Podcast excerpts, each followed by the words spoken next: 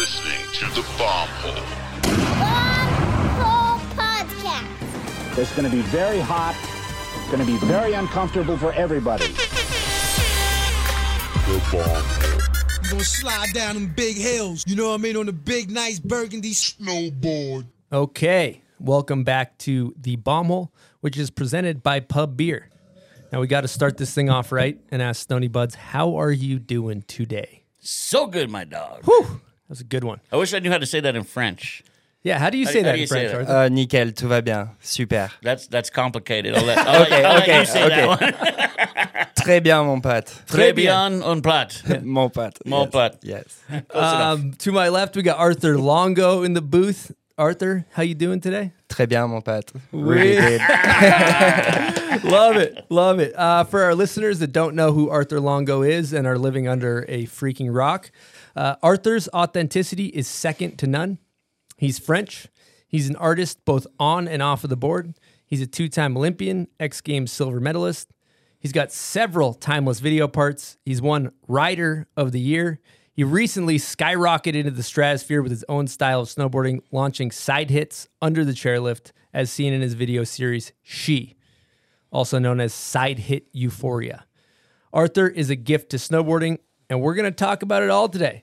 But let's just start it off. And uh, why? Are you, what are you doing here in Salt Lake? What's going on, Arthur? Uh, yeah, it's uh, it's pretty cool. We've been uh, presenting a Volcom uh, movie, Cradle Cosm. So it's been a while since Volcom had made like a nice snowboard movie, and this is it. And we presented it last weekend. And yeah, so that was an occasion for a little trip in Salt Lake and to meet you guys as well. Yeah, it's been great. And I noticed you got up on the jibs. That's a that's a rare sighting. Is Arthur on the steel? How was that experience? That was amazing. I went to the spot, so you know, like going to a spot like this, like famous, because I just saw it from uh, Instagram and stuff, and I know Seth really, really well, and I know that he was the one like building it, and uh, and that was that was amazing to go in the forest with Rav and and yeah, put the board on the steel. I'm I'm not against it. That was super nice. Lots, not many people are allowed there too, so that's a pretty special thing. yeah, for sure. There was a really good energy in the forest. So nice.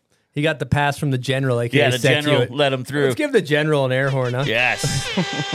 All right. Now, I want to know about where you grew up in the mountains of France and what it was like. Yeah, so I grew up in uh, Les Deux Alpes. That's a ski resort close to uh, Grenoble. I, it's a really cool place where to grow up for snowboarding, especially I was born in 88 and so the 90s there there was like really going off for snowboarding. Uh, there was a ton of uh, event. Uh, there was like a trade show in the beginning of the year called uh, Mondial du Snow and there was basically like Americans coming, like all the snowboard scene was going there, and I was a kid and I, I was like a part of it, kind of. And uh, so I come from there, and it's a fun mountain to ride. Uh, uh, there's many options. It's just, it's just like uh, you know, I was super lucky as a kid to to come from there and just having so much support to like a snowboard club and my dad was like a photographer and shooting actually uh, like the local heroes snowboarding so i was always like really into the snowboard uh, thing there and yeah that was that was amazing I, I got a question about your dad being a photographer. Who would you say is a better photographer, Easton or your dad? i mean it's It's all right if you say your dad. I mean, I, I don't necessarily want to be nice, but uh, I give it to Easton. Oh, I give it to Easton. All right. over, over his father. That's Well, huge. We're gonna hit a guest question. We got a guest question from uh, Pearly, who is a goat. Very talented. Let's give him an air horn. Pearly's the man. Pearly, shout out. Um, and this one's in French, so you're gonna have to translate what Oh, it is. geez. Here we go. Eh Arthur, tu trouves pas que les photos d'Easton, elles sont toujours un peu floues So uh, if I think that uh, Easton's photos are a little blurry, or is, I, feel, I think Chris might have set that up. if I know Chris, Uh, I'm gonna be honest with you. Pearly didn't want to say that, but I wanted him to. those are fighting words, Pearly. I'm looking for you, bro.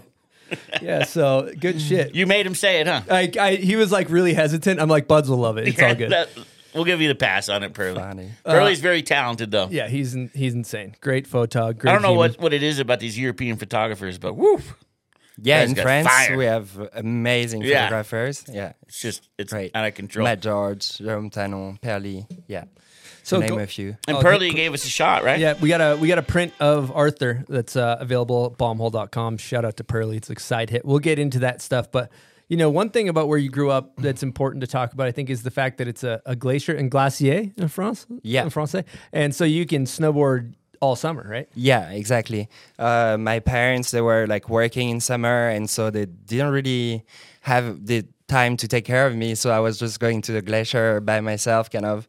I remember when I was eight, I could already like, you know, take the bus, or my grandma would uh, drive me to the lift, and I would spend like my days on the glacier. So that's been big for me for sure. It's not only winters, you know, but I could I could go up there. There was always like a half pipe and a super good park for it actually didn't change. It's still the same thing but for back then it was really good you know? And uh, so yeah that was amazing to have this uh, This guy was raised by a glacier, He was, yeah, pretty much. yeah uh, for kids explains it was raised by a glacier. And then the afternoons we were just like coming down going skateboarding going trampoline going like i don't know it was like so easy for kids to grow up there. It was so nice Yeah, and you have uh, I don't know, everybody knows you as a backcountry snowboarder today and and sees you doing side hits and things like that. But you have a deep half pipe background. So I'm curious at what age did you get on that French national team and, and things start working for you? Oh yeah, so the pipe it's always been there in Les Deux Alpes. So I've had like you know I was in the club. We were like going snowboarding with kids, and we had these people like taking care of us. So it wasn't really serious uh, in the beginning, but we were still like going to contests when we were already 10, 11. Uh, going to other resorts that had uh, other half pipes, and we were just already just competing and like doing some kind of uh, French uh, championships and stuff like this. So I remember I was uh, I was like a French uh, champion of my category when I was maybe 11 already, and so. um, you know, I had a feeling for half pipe, and uh, and then it kept going. And basically, in France, when you're like becoming maybe 14, 15, you have access to a school where you can uh, basically be in boarding school and snowboarding and having the winters uh, free. And but that means you have to be a part of the federation. So you enter some kind of like, you know, you have a coach, you have that school, which is kind of set up for alpine skier. And so we had to fit this and and it didn't necessarily work out all the time, but that was like amazing. We were like doing so much sport and and that w- we were really lucky. We had people bringing us to the contest all the time and maybe I did like a first World Cup when I was 15 in Italy or something like this. Uh, so that was like really good memories. But yeah, at some point I got kicked out of uh, of the team. Yeah. Well, it worked out. I'm glad it worked out, and and we should talk about half pipe uh, fundamentals because a lot of the greatest snowboarders of all time come from a half pipe background. You know, we had Ben Ferguson on recently. Uh, he's obviously made a great transition. I think about Nicholas and and all these riders that just have have come from half pipe and gone on to do great things in all uh, facets of snowboarding. So, how would you say that that half pipe, you know, shaped the way that you ride? Yeah, I think it's uh, as you say, it's true for like all the people like Danny Davis, Ben Ferguson, like Terje, all the all the riders, you know, that have spent time in the pipe. They're like really good at snowboarding, and I think what we say about it is that maybe you're on your edge so much, you know, from one edge to another, and there's this like timing thing we were talking about about the takeoff. You know, you just have to do with the terrain so much. You can't uh, pop if you pop early. You're just not you're not gonna make it or too late you're not gonna make it as well so there's probably this kind of like you it shapes your your kind of your feeling for for snowboarding a lot. And yeah once again it's about the timing and maybe the the control on your edges to be able to go fast and like uh, pump as well you know? So there's like all the the aspects of being good on a snowboard in a half pipe. Yeah. Yeah, generate speed and carry speed and hold an edge. When I look at your your kind of snowboarding mechanics from a from kind of a, like a nerd perspective, I, I love watching the way that you do it because you come up the ed- like the way you pop on a jump is very similar to the way you do it in a half pipe. Like sometimes your front side sevens off of a jump have a similar head turn to maybe a front side nine in the pipe. And I love the way that you you kind of have patience. That's how I describe your jump style where you or or half pipe style where you come, you you wait, wait, wait, pop, and then I even noticed that you kind of wait to grab and then it's like everything's slowed down. And um, yeah, do you do you have any insight to to the patience of your riding? I yeah, I mean, first of all, I would say I do what I can do. you know, it just comes the way it comes. Uh, but um, yeah, like in half pipe, waiting was always like a key. You know, like uh, one of our first coach uh, with Ollie, which is maybe gonna come later on uh, with us.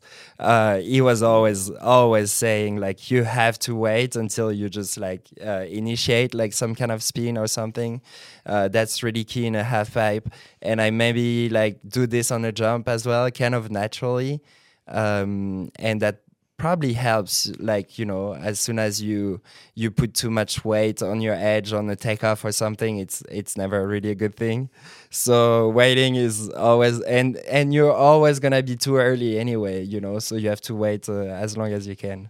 I think that's great advice for beginners because it's like the number one mistake you see in the half pipe and a jump is the the pre spin and then or reaching for your grab too early. So And also, if Yeah. you don't wait, you're going to be in the flat bottom or on the deck too. So you got to be smart with it. yeah better be late and it's it's impossible anyway to be too late I have a Patreon question about the half pipe, and uh, this is from Thomas Portet.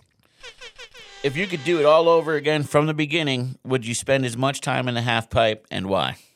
Uh, yeah, I mean, you know, it's uh, that's a good question, but it's like uh, I think about anything in life. You know, once you once your life have gone one way, you know, it's hard to be like, oh, I would have done it another way, and and you know, I mean, it's a, we're only talking about half pipe, but I think I wouldn't have changed anything because it's it's the way it's shaped. Uh, uh, I was never overthinking of like the way I should do thing uh, so much, or uh, especially in snowboarding, like things came naturally.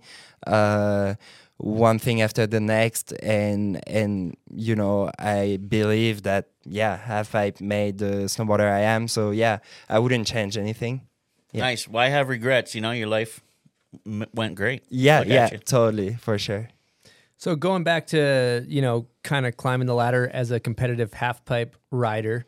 Uh, back in the day, I remember. Did you ride for Apo snowboard? yeah i did apo when i was around 18 19 Yeah, yeah Pro model. yeah pro model. like uh, pretty uh, super ugly i still have the board i'm like really ashamed by now but uh, yeah yeah that was my name on the board You yeah. and Colonel Kotz, Kotsenburg. Oh, Sage. that's right. Um, and then you went to the Olympics. So I want to I want to hear about your Olympic experience. Yeah. I so I've been to Vancouver in 2010. Um, and that's kind of when I was not super focused on half pipe. I was like, uh, I was doing uh, video parts, and I was like a bit like maybe two years before this, I was kind of uh, not in the team anymore because like uh, because of you know they didn't want me in the team anymore. And so i was doing arctic challenge and more like ttr on my own and i was not really a part of the team. But the summer before they were like okay you can come and come to hood train with us and practice and see where it goes. And so that went really well. And maybe two weeks before the olympics there was a world cup in in calgary and that was kind of like make the team for France. And I won this uh, World Cup, so they were like, "Okay, you're going to Vancouver now," and so that was exciting. I was not really super ready for it, but in the same time, I I had learned um, uh, the double cork in uh, actually in Park City, like a week before the the game. So that was exciting. I could go with a good trick in the run and and. Um, yeah a bit random. I didn't expect it to be there like you know and and suddenly i was in in the olympic games and i think vancouver is kind of one of the best place you can have the games. You know, it's like so made for it, and that was a big, uh, a big party for like two weeks. That was that was actually yeah amazing. that was really good. Did you get a gold medal in partying or what? uh, after our contest, we went like pretty hard. Like, yeah, So for, he did get the gold. for five days. Yeah, gold. Yeah, not in the half pipe. That's In the for after sure. hours. In the half pipe, I, I didn't do that well, but you know, being part of it was was good enough. I wasn't bummed uh, not to do like any any performance or whatever, and. Uh, and yeah, the whole uh, atmosphere was amazing. And what I remember from it is uh, how big of a thing you think it is, you know, from the outside when you see it on TV and like uh, all these commercials and thing and it, the Olympic Games. And when you're in it, you actually don't see all this stuff. So it's like way more intimate and way smaller in some ways. And that was a cool experience.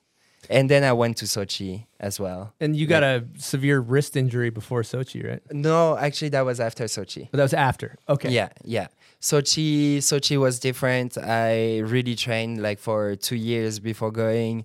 I was doing all the like U.S. Open, X Games, and stuff, and I was, I was pretty good at this time, uh, doing like finals sometimes and having chances of like maybe podium sometimes if I didn't fall, but I fell a lot, and uh, so Sochi was different. I was going with uh, with hope of like maybe doing something there and then I, I got a little rib injury like a month before. So i carried this to uh, to sochi. That didn't help. And actually the day of the contest was the worst day ever. But uh, again like the whole experience of going to olympic was was amazing. And i remember what i loved about it is that once i decided to go for two years i didn't have to think about something else. And people would ask me yo wh- what do you do? or whatever. And i was like yeah i'm, I'm training for olympics. And that just made my life like so much easier for two years of having a goal like for so long. And that was kind of the first time of my life i kind of had this feeling Yeah. Now, I have a question. Being a, a competitive half pipe rider and also doing video parts, were you were you enjoying your time while you were competing? Like, were you having fun, or did it feel like a grind? Uh, that's a good question, but I think it's uh, it was never like always good or always bad. You know, there was like up and downs, and some. I mean, you know, when you compete, uh, you of course gonna like it when you do a good result or where you like you know land your run. Uh, it's easy to enjoy it for sure. And some other times where you feel tired and maybe the conditions are not as nice, and yeah, you come back from a fun. Uh, you know fun filming trip and you're in this environment again of like putting the the bib on and and trying to do something in bad weather when you don't want to yeah it could it could suck as well so uh, but overall like you know when i look back i just have like a you know good feeling about it so i think it was good like this Perfect. Yeah. We we always ask this question too. Just curious about you know competing at such a high level. I always wondered what people are doing at the top of these half pipe runs or slope style. You know, are you a are you listening to music? Are you one of those like people that's like doing weird Mr. Miyagi like shit where you're visualizing? What what were you doing to get the right headspace before you dropped in? Uh, yeah, that's a good question. Uh, I think you're. It depends. Sometimes you're late coming. It's your it's your turn, and you're like, oh, okay, getting ready, and you don't have time to think about all this. And sometimes you have like way too much time to kill, and uh, yeah, I mean, I'm unfortunately a, a smoker, so I would I would definitely smoke a ton of cigarettes on top. He just has a pile of butts next to Yeah. him. Fume. yeah, you're like, uh, how long do I drop? And there's time for a ciggy. Uh, this kind of stuff. Uh, yeah, listening to music as well sometimes. And but anyway, as soon as we had enough time, we would like take a lap, you know, to to just go ride and try to time it when you have to drop, kind of a little bit. I picture you dropping in listening to like fucking Beethoven or some shit. What do see you, that what do you got in the headphones? Is it like we listen to the Young Dolph? We listen Yeah, to what's- Beethoven? what's what are we slapping in there? Uh, that's yeah. I don't know. You, I, I never listened to music when I was doing half pipe, but what I would listen to is uh, would be probably some kind of I mean chill rock music, uh, some cozy cozy rock. Yeah, Cozy Like rock. classic Yeah. rock or No, cozy? cozy rock. What's cozy rock? cozy rock. I've never heard of cozy rock. Have Jimi, you? Just Jimi co- it's just cozy. It's like, comfortable. I don't know, whatever. Throw the, some the- bands the, at me. Doors, you know. Oh, the doors. The the okay. doors feels like so cozy. Yeah, I could feel that. Yeah, The doors are is a dope. cozy rock and roll band. yeah. Yeah, that's it's very cozy. Well, this is a good time to get into a guest question. Uh, while you know you mentioned c- cigarettes here, um, so we got another one from Pearly. Here we go. Hey Arthur, it's Belly. Uh, I hope you're doing good. Um, I have a question for you. Uh, one day we were in a car and you told me you, you randomly run a marathon without training or barely. And uh, how is it possible, like, you could run that long with, like, smoking that many ciggies? And what's the secret? No, yeah. Actually, during this time, I wasn't smoking. Oh, really? Yeah. Oh, yeah, okay. Yeah. So you ran a marathon off the couch. Yeah, no, yeah, that was the end of a season, uh, and yeah, a season where I didn't smoke, because I've been off sometimes for a year or two, and uh, and uh, yeah, end of the season, my dad and my brother were interested in like running a marathon, and we ran the marathon of uh, Copenhagen, and so I didn't I didn't run with cigarettes, and uh, that went out like really really nice. I loved it. It was great. This guy's a freak. he's a, he's yeah, a I'm just freak. gonna go run a marathon. yeah, It's just- chill. yeah, it's all good. Yeah, just gonna run a marathon. Okay. yeah, that was too long. I, like when I was doing it, I was like, okay, never again. this, this type of thing. Yeah, A little bit of that type two fun. Yeah. Class B. class B. Well, I love the, I love like your I love your fucking Frenchness, Arthur, because it's like you know this guy. He wakes up, he like has a cup of coffee, he smokes a cigarette. Ah, maybe we'll go up into the hill. You know, and like very like lets the day develop. Yep. So I want you to walk us through an average day, maybe in spring in Chamonix. Just like just take us through a day of Arthur, what it looks like. Uh, yeah, when we go shred, basically, I'd say we just uh, we- you know, the good thing about resorts is that they don't open super early. Like they open around eight, nine, and I think that's kind of a good timing. If you want to be early, it's nine. It's not too early, and that's really cool. And so we wake up, I would say, and kind of lag, listen to music, and and try to decide where we would go.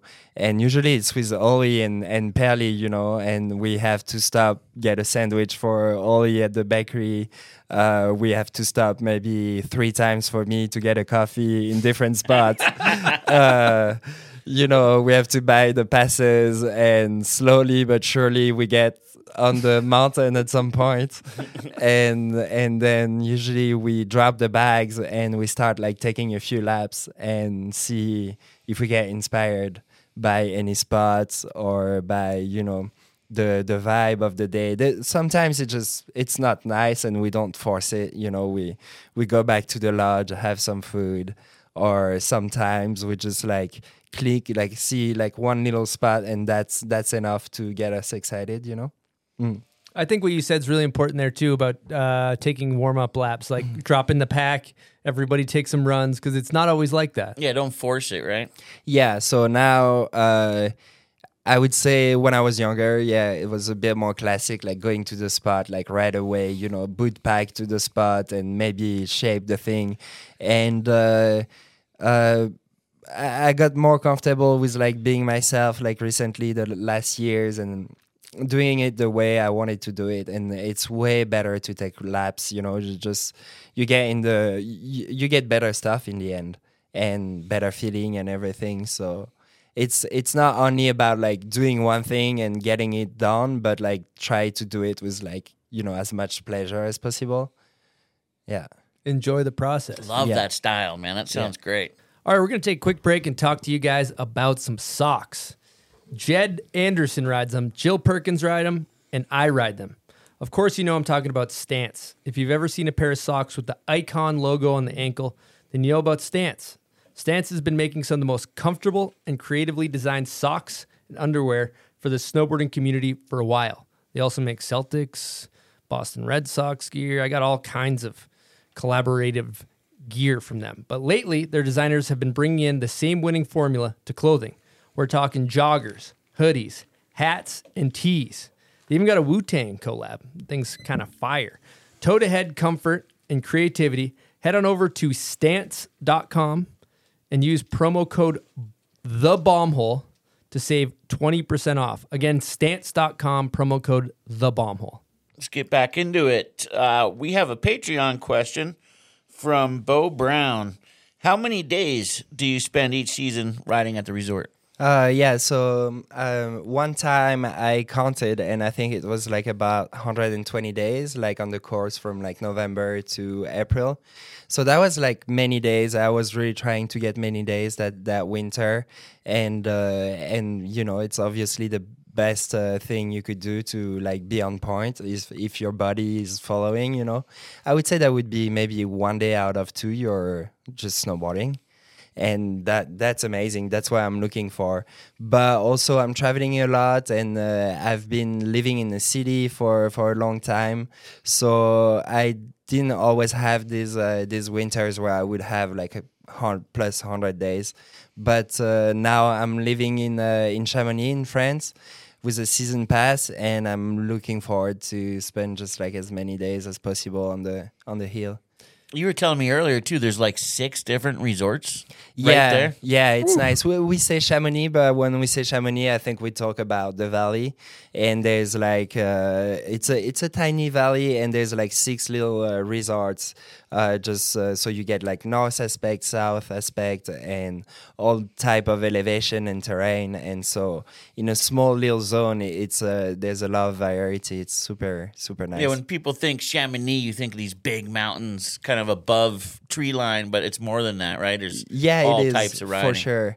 Uh, you could you could say that the big mountains there, it's almost a landscape. You know, you're not necessarily on them, and then you're like, or my style is to go like close to the forest, like around like six thousand feet, chill.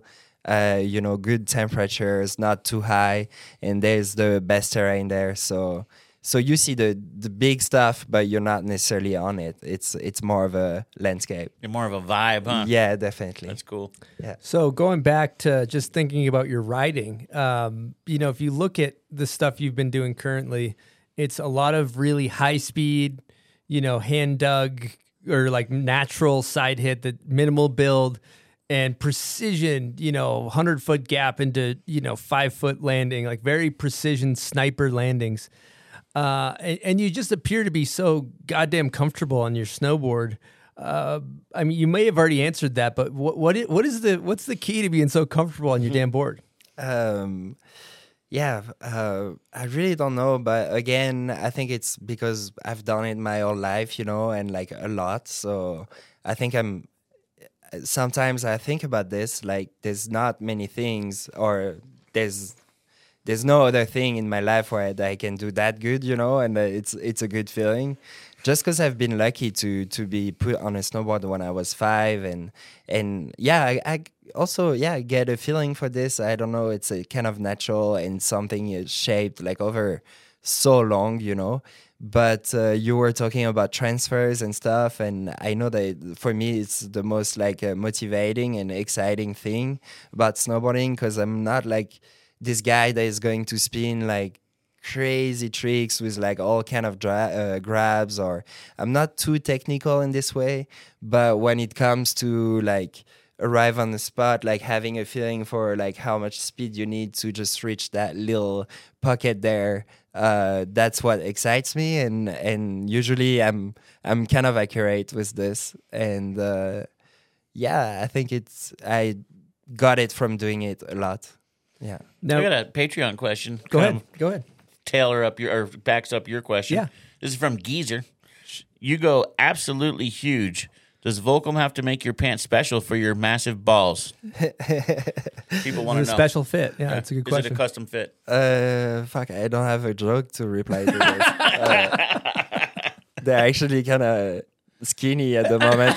there was there was a moment. Uh, there was a problem with the the last sample collection. Uh, they, They were, couldn't fit your balls. They yeah, uh, they could have more space. Yeah.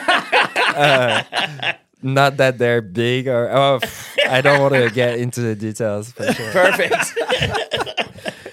All right, love that. Well, um, you you kind of breezed over this, but this is this is kind of an interesting wormhole to get into because you used to live in Berlin for many years and would travel to the mountains, and now you're back where you kind of grew up in the mountains again, right? Living in the Yeah. mountains, and so. I guess I'm curious as to like the lifestyle and just overall maybe life happiness of of what what do you think the mountains do for that? What what do you enjoy about the mountains? Maybe aside from snowboarding too, you know. Yeah, for sure. Uh, I think it's uh, like it, it could be hard to be away from like your natural environment, and I, I think I, I was really from like a village uh, in the mountains, so I You know, I'm a, I'm a village kid from the mountains, so that's what I am deeply. And I had to go to the city, uh, discover other things, uh, you know, the excitement of a city is insane. And I think I, really love the way it shaped me and uh, what it brought. You know, there was like uh, all the all the music, all the art, all these people you could meet, and uh, it's not necessarily something that happens in the in a mountain environment so much. I think so. For me, it was really important to have both but at some point living in the city when i was when i'm a snowboarder and stuff i was like definitely starting to miss being in the mountains. And as you say not only for the snowboarding but also just during summer you know i'm like also flying paragliding. I'm kind of um, climbing and there's some skates anyway as well in the mountains you know skate parks and stuff. So i feel that it's uh, it's more of a natural habitat for me um, you know with the options of like always be in the forest always be in the mountains and uh, yeah it's just more natural for me but i was super happy to get the the influence from the the city as well yeah You mentioned uh, when we were skating yesterday that you recently got into like picking mushrooms. I want to hear about that. Wait, Uh, what, what type of mushrooms? Uh, the the ones that uh, we draw and they're like like this. Yeah, you know the the ones like the yeah The ones. the ones. Uh, yeah, it's it's funny. A friend is into this, and she showed me like where to pick them, and I was like, "Oh fuck, that's that's really fun. I like this." And then I was watching videos, and then so I could r- really recognize them now, and uh, they're actually growing quite a bit in Chamonix, and so I was like going picking mushrooms like in this like cow fields uh, close to the forest in the sun. And it, it's they're small. They're not easy to find. But you know sometimes you just like find 10 of them and you're like oh cool. Like they're so cute. And and so it's been it's been fun. And now they're dry and yeah i'm waiting for next season to pick them up They again. just grow naturally, easy to find, huh? yeah not easy to find you have to spot them maybe there's a timing thing as well Yeah. uh, when we went there, like uh, we were not the only ones to. Oh, really? to look There's down. other people. Yeah, yeah, yeah. There was a few, a few kids there uh, looking for mushrooms. yeah. Louis Paradis, also a big uh, mushroom uh, picker. Pour manger as well, not just uh, for, for everything. yeah, for, uh, more for the taste. Yeah. yeah, Just about foraging, huh? They like Yeah. to forage. yeah. Victor Daviet is really into this as well. Yeah. He's like he can talk about it forever. Uh, I'm I'm not like this yet, but I will I will have more knowledge about not only the little little ones. How like did you learn how to pick? How did you learn which ones to pick? uh, from from you know internet can learn so much uh, even this yeah just everything you know and uh, if if you're interested I'll, I'll show you the video Yeah, totally. And you have to dry them out. You can't just pop up, clean them, and eat them, huh? uh, I think you can Oh, you can? It- yeah All it's right. up to you It's up Uh, to you how you you wanna know do it. you have to be a bit adventurous if Yeah. you do this like you know you never know exactly what's gonna What happen you're gonna but- get. yeah yeah yeah Wow. yeah it's better to dry them probably Yeah. yeah Now I noticed um, we're gonna we're gonna go deep deep talk, but as I've gotten older, we live in a city here in Salt Lake, and and the city I've noticed sometimes my stress levels are higher, and and I need to escape from the city to just bring my my stress levels down and ground. And as I've gotten older, I've come to appreciate like I'm like, what kind of tree is that? That I like those leaves what kind of bird is that? Like I feel uh I feel a deeper connection as I've gotten older in the mountains. Uh, do you feel the same in any way? Like it helps ground you? Yeah, for sure. And maybe uh, the difference is that I notice it. You know, when I was younger, maybe I didn't really notice it, but it was already the case probably. But now I feel that we talk a lot about this, you know, like you know how people get comfortable in life, and and so I think we, maybe we're more aware of what's good or bad for us, and uh, when you start noticing it, it's it's really powerful. Like you can, I me personally, I go in the forest and I really like chill down like a lot, and uh, I also got my amount of stress and like you know my my thoughts and you know like a head which is not necessarily like always like fun to deal with or whatever. And uh, i like these little tricks of like you know going to the nature and focusing on like simple things. And uh, also i'm like doing a bit of art and uh, and i try to if you want to be an artist you have to try to kind of like be more aware of like what's uh, in front of you and like be more curious you know and try to see things like another way so that's a really good uh, exercise too but i totally feel you about like feeling good in the mountains and and the forest elaborate on the, on being more curious because that's super interesting to me.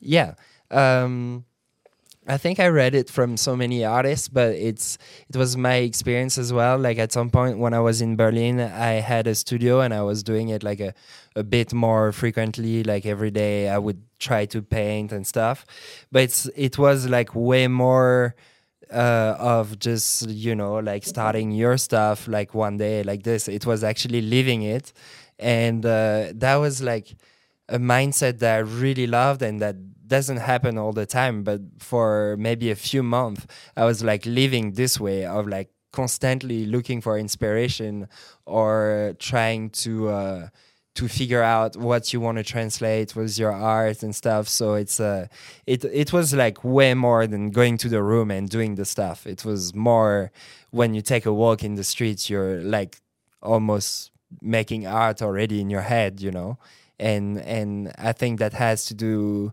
something with curiosity. Maybe when you're sometimes when you you get caught in the daily life or like in in your stress or whatever, you forget, you know, to to see things and to appreciate like little things. And so it's a good exercise to uh to, or a good reminder. I always tell myself like, yeah, just keep keep being curious. Yeah.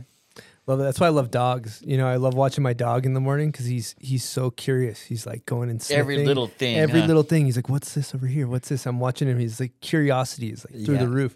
Uh, now you talked about s- actively seeking inspiration through curiosity as it pertains to art. Now, do you actively seek inspiration on your snowboard as well in your approach? Uh, yeah, for sure. But again, uh, this could come from actually more the feelings and like you know the the flow you can get from snowboarding and uh, and you always like basically if you're in a good mindset you're probably you have good chances to just ride good you know? And so it's all about like trying to uh, to be in your comfort zone and then doing it. And then by doing it you just get this kind of like flow feelings that are like inspiring i don't know if it makes sense It makes but sense. yeah It yeah does. Yeah. Chasing that flow. Yeah. You talk a lot about flow and the flow state. yeah You uh, do you feel you're able to get into that flow state mode a lot? Yeah, with snowboarding a lot, and uh, I think with skateboarding as well. Uh, with art, actually, not so much. Like I'm kind of like, uh, or it depends. But um, to make it simple with snowboarding, it's kind of like for me, it's almost like pressing a button. I can like, you know, I can zoom out and just be doing this, and it's there's not that many things in life where you can be like, okay, I'm like completely doing this. But with uh, snowboarding, it still does the trick on me. You know, I'm like not thinking about anything. I'm just trusting my feelings, my my whatever reflexes, or you know, my abi- abilities to just like do it the way I do it. And it's really, yeah, it's easy to get a flow state for me in snowboarding. Uh, What It I hear too, right? yeah, to, it shows totally. And I think about this too when you when you reach those levels of peak confidence. When you're really, really confident on the snowboard, I think that comes from snowboarding a lot. And I think when you're snowboarding a lot and you're confident, it's a lot easier to feel natural and be in that, that flow state, is what I'm hearing you say. Yeah, for sure. Uh, and I kind of make it sound maybe a little too easy because, you know, sometimes you have like back pain and it's hard to forget that pain. You know, you're just not to snowboard as good. But maybe sometimes you have that pain, but because of the spots or because of the day, the weather, the vibe, like whatever, uh, you you can forget about this pain and just like enter that that state where you're just like a bit more natural. Yeah. Now, I always wonder about this too is what percentage of snowboarding are you doing in your mind? Are you someone that daydreams and dreams and thinks about tricks and is constantly spinning or are you somebody that just shows up and the the spot presents itself and it happens more naturally? Uh, I I love to mind uh, shred for sure. Mind shred. Yeah, mind uh, skate a lot. Uh, when I was in the city, I was like always like going to bed, like skating in my head for a few, you know, for 10, 20 minutes. And I loved it. And for snowboarding, it's it's maybe a little less because you know I've been snowboarding for so long, and maybe skateboarding is a bit more exciting almost than snowboarding at the moment for me. Uh, so not as much, but I'm a mind shredder for sure. I, I love it, like uh, you know, and and I think you can almost like get better doing this, or you know, progress, or or get inspired as well uh, from it. Is sometimes you just have to to think a bit more about what you could do and and new things you could do. Yeah. Yeah, you're the visualizing, feeling, right? The feeling and yeah, yeah, totally. Okay, we got a guest question from Blake Paul. Here we go. What up, Bombhole? Um, Arthur, I was wondering if you could take us through what you bring in your backpack out in the backcountry. Um, I know there's usually not a lot in there. It usually feels pretty light. I've seen a bottle of Coke, maybe a couple smashed up bananas. Um, so yeah, if you could run us through that, and also um, just what your approach is to finding spots um, on the resort, and how you kind of look at gaps and stuff. All right, thanks, guys. Cool. Yeah, I think uh, I'm gonna talk about him then, not me, because he's like, he's kind of the gear god I call him. Uh, is is pretty good about like you know bringing the little sandwich in the little box that is not going to like spill in the backpack and stuff like this. Uh, he has layers, you know, the good layers that I don't have. I just have like you know cotton t-shirts, and they're always wet or sweaty and so yeah uh, he always made uh, blake always made fun of me because i just i'm not yeah i'm not comfortable in the backcountry i just i don't help myself to be comfortable. Uh, so what's in my backpack there's probably gonna be a smashed banana uh, cigarettes, like for sure, because when you're far out in the backcountry and you run out, it it really it's not fun. Yeah, that's a problem. Yeah, that's a problem. you want the lighter for it, uh, maybe two, and uh, and a bunch of water. I I yeah, I water is the thing I, I can't not have because yeah, I always drink water when I when we're when we're in the backcountry.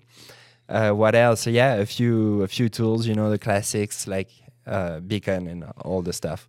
But I'm I'm pretty loose with uh, with gearing up, and that's that was the point of the question.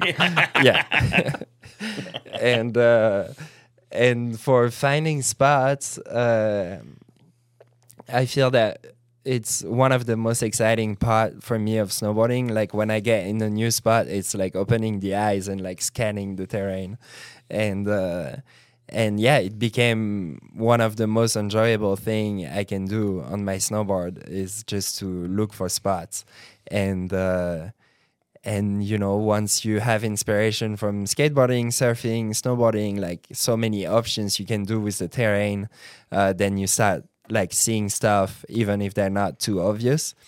Uh, but there's always the obvious spot, you know, in a ski resort. You're gonna look at this one for sure, and maybe it works, maybe it doesn't, but it helps you to zoom in and maybe discover like something else, you know. Um, it's the same in backcountry. Like a few years ago with Blake, we went like we were at the bottom of like a super nice uh, little uh, little mountain, you know, and we were like seeing the spots from the bottom, but we were like. I was the the first day I was like fuck what what could I do there and I was not really inspired. Then we started writing it and and it was endless. By writing it we were just zooming in and finding new little things to do all the time. Yeah. So uh, zooming in, being curious again, scanning scanning the mountains and for me it's uh, one of the exciting part of snowboarding. Yeah. Yeah, it's obvious you're uh, the way you're seeking out those landings, like in natural selection. Yeah, sniper gang. Those sniper gang landings. That's that was like my favorite part of the, that event. Cool. What is it? Scary Cherry? Was it that that the run? well, he- no, that was uh, the which one? Jackson Jackson the Hole. Jackson one, yeah, where he just did that crazy cross court line, and it's just like that's the classic style of riding we like to see from you. So that's awesome. Cool. Nice. Yeah, that spot was really cool. Maybe the course is like a little bit like uh, straightforward, which is I'm not like super good at jumping uh, straight, so I'm always like looking for the side stuff. And uh, this one was semi lining up, you know, when I saw it when we were the day before, like boot, in the boot pack, and uh, that was a good option for me in the course. Yeah. Was it nerve wracking when you were riding natural selection? Were you scared at the top? Yeah, I was scared, but uh, a bit like here, you know, you're scared before, but not when you do it. Uh, so it's something you have to accept. Like, you know, you, all of us were like nervous before, and there's nothing you can do about it. It's the way it is. And once you once you're actually doing it, it's so, such a relief. Yeah. He just compared talking on the bomb hole to competing at the natural selection. So sick. You know what I mean? Like, So if that's the case, would you consider Easton uh, the Travis Rice of uh, basically Of podcasting. Yeah, totally. The, the, the, the master, you know, with Travis, you're like a bit like uh, a bit scared from Travis. All right, we talked contests, and Pearly wanted me to bring this up because I don't know where this goes. But uh, at Euro X Games, you got second place. Pearly wanted me to ask you about the after party after that event. Oh, yeah, that was. Uh, I mean, everybody was really happy for me, you know, like to do something in like this in France. I wasn't po- like doing podiums that much, and and I got lucky, or I was kind of like you know.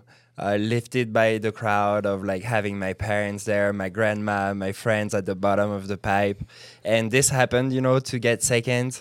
Uh, this is super exciting, and of course there was like all the French homies there, ready to party, and so that was a nice one. Everybody was on fire, and I think they all had like a super good night, as good as I did probably. And there was a lot of. Uh, bow of champagne. Is this what he talks about? he just he didn't he didn't give me any details. He said you just have to ask him about that night. Yeah, yeah, there was like a lot of champagne going on, and uh, I think I'm not sure who paid for it, but uh, I think there was a trick. Maybe Monster or like some brands ended up paying for all the champagne we just wasted, like blowing to each other. So Basically, nobody paid for it. You just Yeah, shook them up, popping yeah, yeah, bottles. basically, yeah. Hope, hope somebody's got this tab. Uh, yeah, exactly. that was probably a heavy one. Uh, but yeah, super good memory. Uh, all the friends were so happy for me, and you know, it's a it's such a good feeling. Now going back with um, contests, you know, tran- transitioning from a contest rider into filming video parts and getting in the backcountry, what did that look like for you? I yeah, that was like I always kind of mixed the two, and there was a bit of a timing where uh, you know the contest there early in the season, maybe it's like intense until February or March, and then you have time for like March, April of like trying to get shots, and for many years it was like this for me, trying to save like make a little part at the end of the winter. Uh, going to uh, Scandinavia or the places that had snow like a bit later and uh, that was always exciting and trying to squeeze maybe a filming trip between contest and i was just going with the flow you know and trying to mix uh, everything the way i could but probably doing a little too much to uh, to do it proper i was in the end not really good in contest and maybe I could have done better in filming. So I was just trying to do a little too much, maybe, but it was also the the balance I kind of had somehow. Yeah. Perfect. Well, in regards to what we're talking about, we have a guest question from Jake Price. Here we go. Hey, Bombhole. Hey, Alfred. Quick question for you. Just wondering if you could explain to the viewers the difference between us filming on a resort, let's say at Laax or Chamonix, compared to filming in the backcountry in, let's say, Revelstoke or Whistler. Um, which do you prefer? Tres un putain de Mac. That's so bad.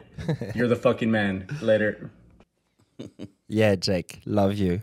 Uh, thanks for the question. Uh, it's very, very different. Uh, you know, we've been talking about a, a little bit about what a day looks like. You know, when we ride in Europe, and I think it's uh, it's pretty rare that we're like, okay, tomorrow is the day. We have to be on point. We're be in the backcountry, like full day, not seeing anyone uh, the way it happens in Revelstoke, for instance, the way uh, Jake said, um, when we're in BC, like on the sleds, we're just basically, you know, putting gas in the sled at five in the morning and trying to fix up like a little food for the rest of the day. And once you're out, you're out. You know, it's not like. Uh, there's no you're just like way more in the element and that's so exciting for me because uh, you know we've been to places with jack where there wouldn't be anyone you know like around us. There would just be like pat moore jake price and me just in a little mountain like this alone uh, trying to get some shots you know? So it's like very different. In europe we're always like close to people close to a lodge or whatever. We have like a lot of coffee breaks and you know it's it's very different. And um and i enjoyed the both you know. Uh, I think maybe Europe is like a little comes easy for us.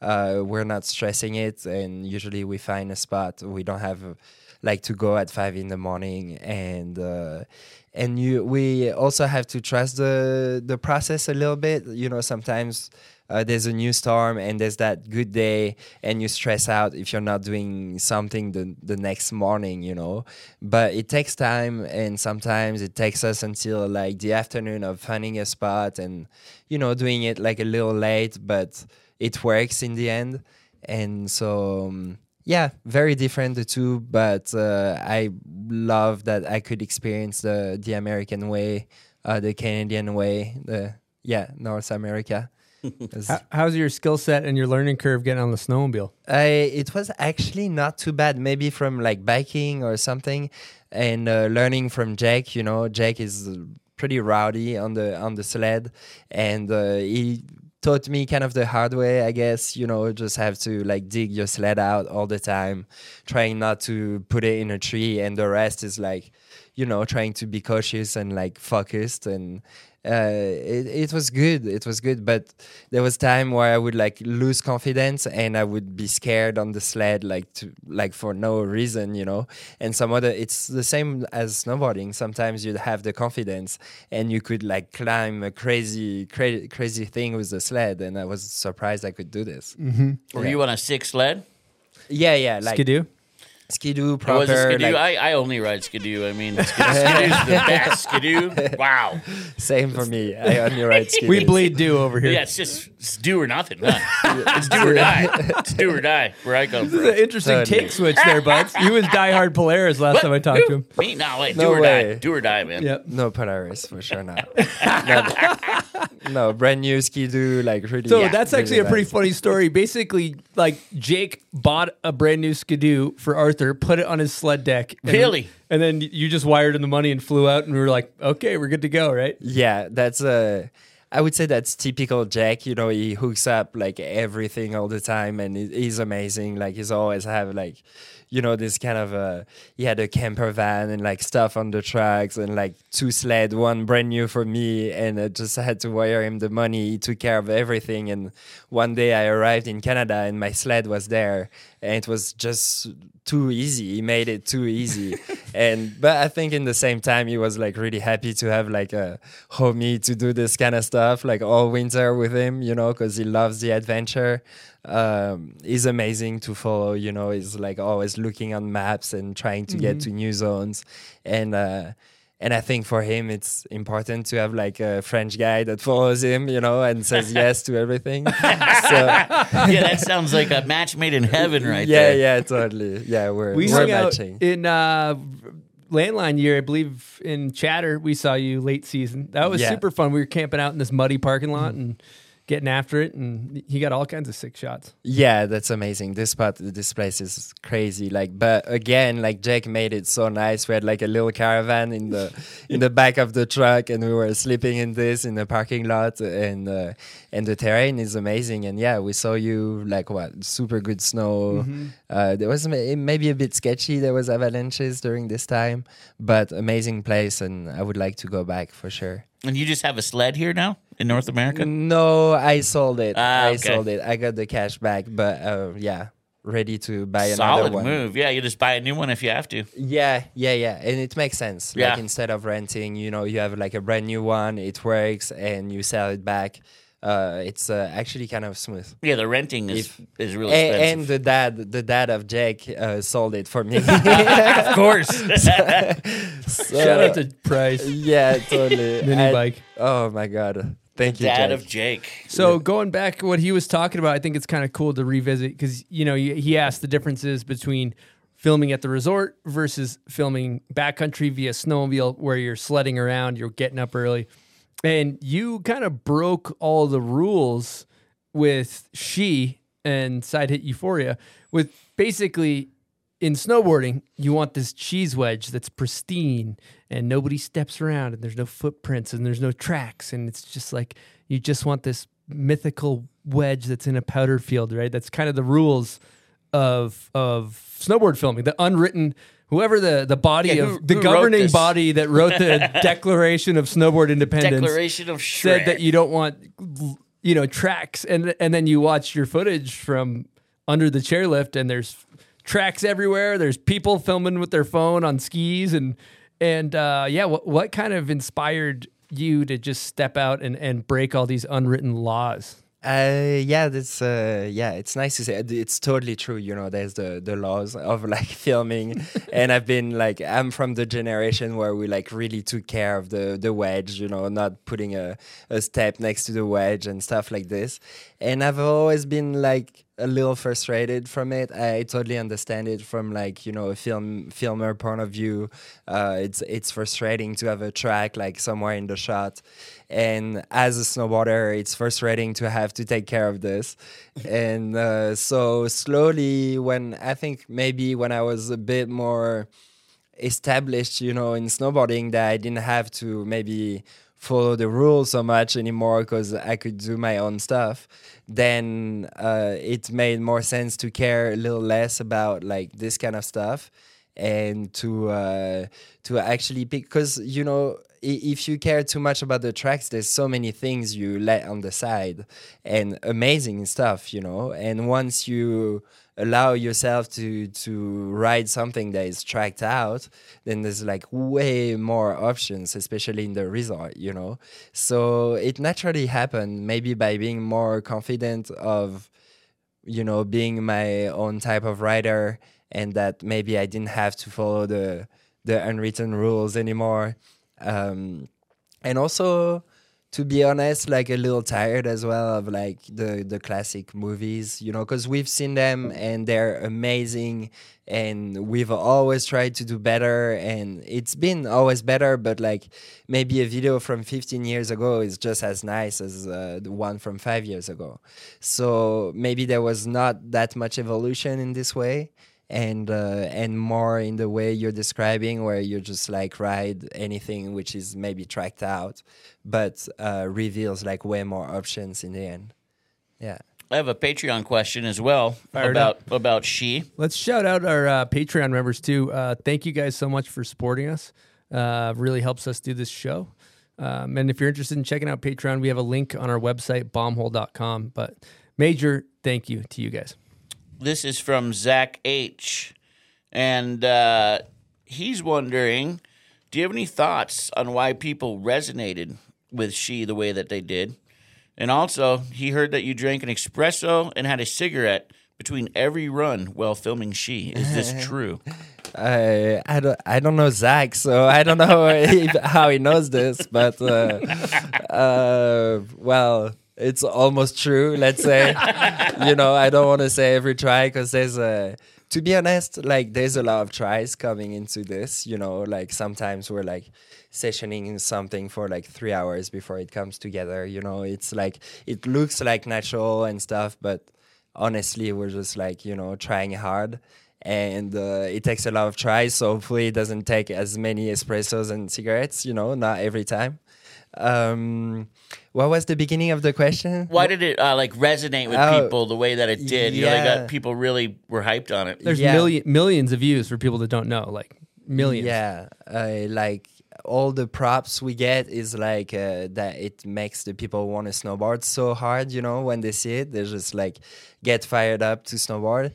And I think it's because uh, it seems and it is accessible. You know, uh, side hits is like something we all did in some ways, but we never documented it because yeah, because we were maybe too focused on the unwritten laws, and and so yeah, we got I don't know almost lucky to go this way and just ride what anybody can ride in a resort because it's accessible. It's not like somewhere in Alaska where you know the people like the viewers would never probably go there. So it's more um, that inspires them to do something at their own spot. And uh, yeah, the feeling we are, the the feedback we get is that it motivates them to ride so much. You don't have to wire Jake fifteen thousand dollars and fly to Canada. You can just go to your local resort and Yeah. build a little side hit. Yeah, totally a different way to approach snowboarding, which is amazing to have like different ways to do it.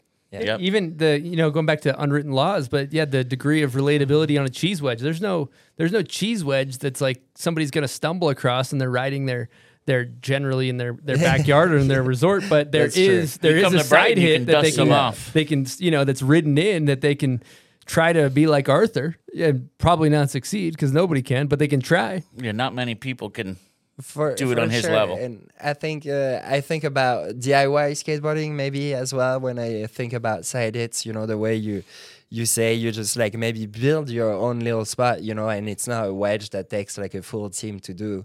It's just like you know you you have a blade and you're just like uh, scraping a little little track, and that feels like uh, DIY skateboarding to me. And the the inspiration uh, of like uh, side hits could come from this as well for sure. Now I've heard some people call them wall hits. Do you ever hear that? Wall hits versus side hits. Uh, wall hits, like in which way? What what would it? Some mean? people in America, there's a little debate. in at like Snowbird, right? Snowbird here in Utah, they have a terrain where there's the natural quarter pipe all the way down the run, right? Yeah, yeah, yeah. And they they we've gotten feedback that people are extremely angry that we call them side hits and that they're called They wall call hits. them wall Okay, hits. yeah, that makes sense. It's Yeah. a wall in the end, like like a pipe wall. or- Yeah. Yeah, yeah. You never hear that in Europe. Let me tell you No, something. WHE doesn't have the same. Yeah, it doesn't work. Wall hit euphoria just doesn't hit the yeah, same. doesn't, doesn't work. We we We We spelled weird. We we kind of with French, maybe. Yeah. We we. we with an H. Yeah, we okay. Kinda we'll, works. We'll hit so far. I like she better though. Okay, cool. Me too. Well, there's also something to be said about the fact that you're on your snowboard all the fucking time. When you when you go and you're on this filming mission, you spend all day building the cheese wedge, or you're just you're like riding this pristine line where it's like when you're lapping on the chairlift, you're just like getting those reps up. You're just on your board all the time. Yeah, that's really interesting. That's uh, true. Like the winter we spent with uh, Jake uh, doing landline was amazing on the sled. there was a lot of sledding, but to be honest, like not much snowboarding. That was uh, that was crazy. The amount of like energy it takes to uh, get to a spot, to shape a spot, and and all this. In the end, you do like a little bit of snowboarding, but you don't have time for extra little fun stuff so much and in the resort like the, yeah it's the way you said it like the amount of runs you can take is crazy you know you don't have to to worry too much you can take five laps and yeah maybe you're gonna lose the light a little bit or whatever it's the same as in the backcountry but you still have like way more time to uh, to shred, and then more confidence, more flow, more everything. You know, yeah. Well, we're talking uh, videos here. You mentioned landline. You know what I think it's time for, buds? Oh, name that video part. Ooh.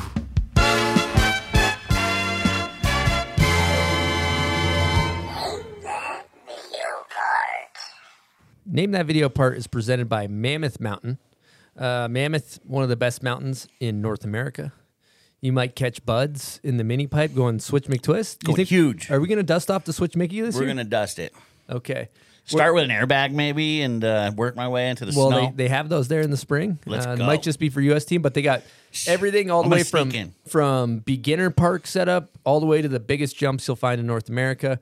And in addition to that, if it snows, Great terrain. Great terrain. A lot of just good groomers. If you want to, if you're just a carve dogger, you want to whack some turns. Huge mountain. Huge mountain. Hence the name Mammoth. It's a mammoth of a mountain right there.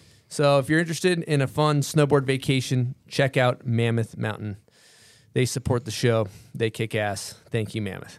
All right, Arthur. How are you feeling confidence level wise for name that video part? Um, uh, stressing a little bit now. Yeah, speaking to Pearly and uh, people that know you, it sounds like you're kind of doomed from what I get. I I don't know. Yeah, yeah, yeah. It's a, I'm probably not gonna get it. Like I want to hear it. One one through ten. Do you have a, a rating? Uh, three. Three. Yeah. okay, here we go.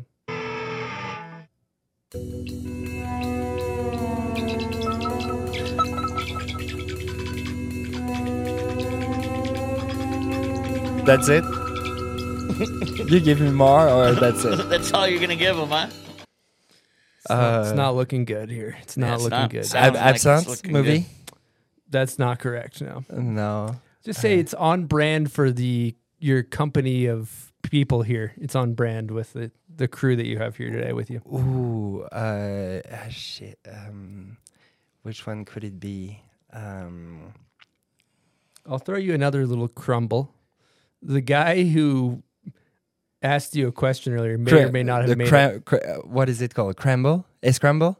Nope. He's There's all another crambled. one. The guy starring it in it is a European. Oh, so it's a Jake video. Uh, nine one nine one. There it is. He Boom. got it. He got it. Yes. All right. Thank you, Chris. You got a, Those crumbles worked. a bomb. It's hole crumble. prize tag. A lot of headwear in there. In there, you have uh, you can bring that back to France No and sell it, uh, or do whatever you want with it. Really, but you got a bunch of hats. No way. We Thank got you. uh, coffee mug stickers. Boom. Um, I'll bring it to the homies. They're gonna love it. yeah, Team Everybody Bommel. loves your show, guys. There. Oh, So- cool. Love Yeah. to That's hear awesome. that. Well, we love France. Yes. Je parle un peu de français. Oh oui, c'est vrai. Yeah. Faut, faut que tu viennes en France un peu pour parler avec moi. All right, uh, for part two of Name That Video Part, this is for the listeners. If you know what song this is, comment on the photo of Arthur on our on his on our Instagram when his episode comes out. That's where we pick our winner, not on the YouTube comments, but on Instagram. So, um, and you get a what do you get, buds? a little prize back. Yeah, you might. We got new air fresheners. stickers. You might get a new air freshener in there. Who knows? Who knows what Something you get in there? Um, okay, Smells good. here we go.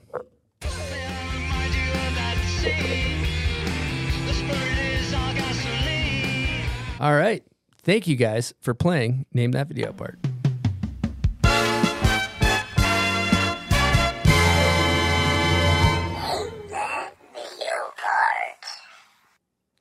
Uh, you have to come to France to practice your oui, French. oui, yeah. Maybe Chamonix. Je voudrais aller en Chamonix. France. Chamonix, uh, back sets maybe. Hmm. Un, deux, trois. Yeah, and Quatre, cinq, six. Yeah, Back sets. back sets. Uh, who knows? You know? Uh, that's Cap the- deux, cap deux. that's- Uh, cap deux and back set. Yeah, the, Cap neuf. the the two tricks we can do. yeah, You don't do? we can do. We can do. Uh, there's only one. There's back uh, back trois and back set. Ménage à toi. Yeah. Ménage à trois. You know, I, I love with the French Canadians. I spend all the time in the van with uh, like Frank April and all them, and they'll be like, they'll be speaking in French. They're like "Shabada, yabada, drop, drop, drop rail, and they're like shabada- talking about a drop, drop, Yeah. drop rail, like drop, drop, drop, Drop. drop, drop. Is, Tu es prêt? Drop. is, is tabernacle a Quebecois word or a French word? Yeah, it's from Quebec. It's Quebecois. Yeah, tabernacle. We don't hear it. You in don't hear that in no, France, we okay. have to travel. To, Il, il est merde, huh? uh, I don't know. Not at all. Il est une merde. Manger merde? Uh, probably a bit. What's manger melt? Eat shit. Ah, not cool, bro.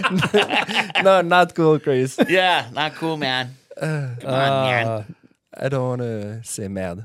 it's ne pas- oh yeah, that's actually like a swear in French. I forget sometimes. You like yell those things. It's like yelling like shit. And you're you're, you're probably in France or Quebec just yelling that. You Yeah. say it when you say Merde. like, oh shit, you know, you're like, oh merde, putain, fais chier. Yeah. Merde. Oh merde. Yeah. But to tell someone that is a merde is kind of, you don't want to say that. Yeah, it's it's, It's not nice. That's no, not il nice, est bro. il est bon. Oui, très bon, guy, très beau. Il est bon. Très Ouais. bon? Ouais. Yeah. Ouais. C'est fantastique ici, hein? Fantastic. Yeah. C'est incroyable. Yeah, you got you You're got pretty words. good with your French, bro. But when you think about it, it's like fantastic. It's the same word as English and incredible. sure, but it's good. We Yeah, have a lot aren't- of they uh, aren't words that in common. to say fantastique. Parfait. Perfect. il est parfait. All right, Yeah. so let's You talk. sound like you know what you're saying, yeah, all you do is you just bullshit your way through, but and that's the word. and you kind of Frenchify it a little bit. Yeah, Frenchified. Fantastic. That's how they came up with French fries. Yeah, Frenchified? You French fry that thing. Yeah. So, what's so special about this terrain here in Chamonix? Talk us through why it's so special.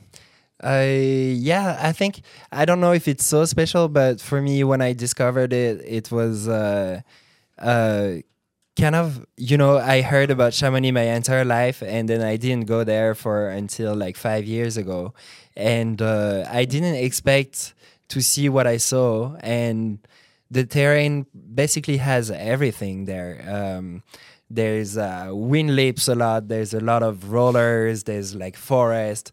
there's uh, steep runs. There's basically everything you can find in this valley. And again, the what I said earlier, there's like all aspects. You know, you can go on the north face, south face, like uh, all elevations and stuff. So in a tiny valley, there's like basically all you can find. And there's a lot of what I like, uh, which is like around the tree line, you know, above tree line, uh, around like 6,000 feet, and a lot of rollers and, and stuff like fun to ride. And there's a lot of this. It's super accessible. Yeah. Is Chamonix the valley where you can like snowboard to different v- villages and stuff? Uh, you mean different villages in? Uh, yeah, I mean there's like different resorts, and so like the old valley has like uh, different villages. Yeah. And you And- can like ride to them though, right? Oh yeah, you ride Yeah. to them. Yeah, for sure. That's yeah. cool. Yeah, they're pretty low in the valley, so it needs like a kind of a good year of like snow, Mm. but you ride all the way down. Yeah. That's cool. Yeah.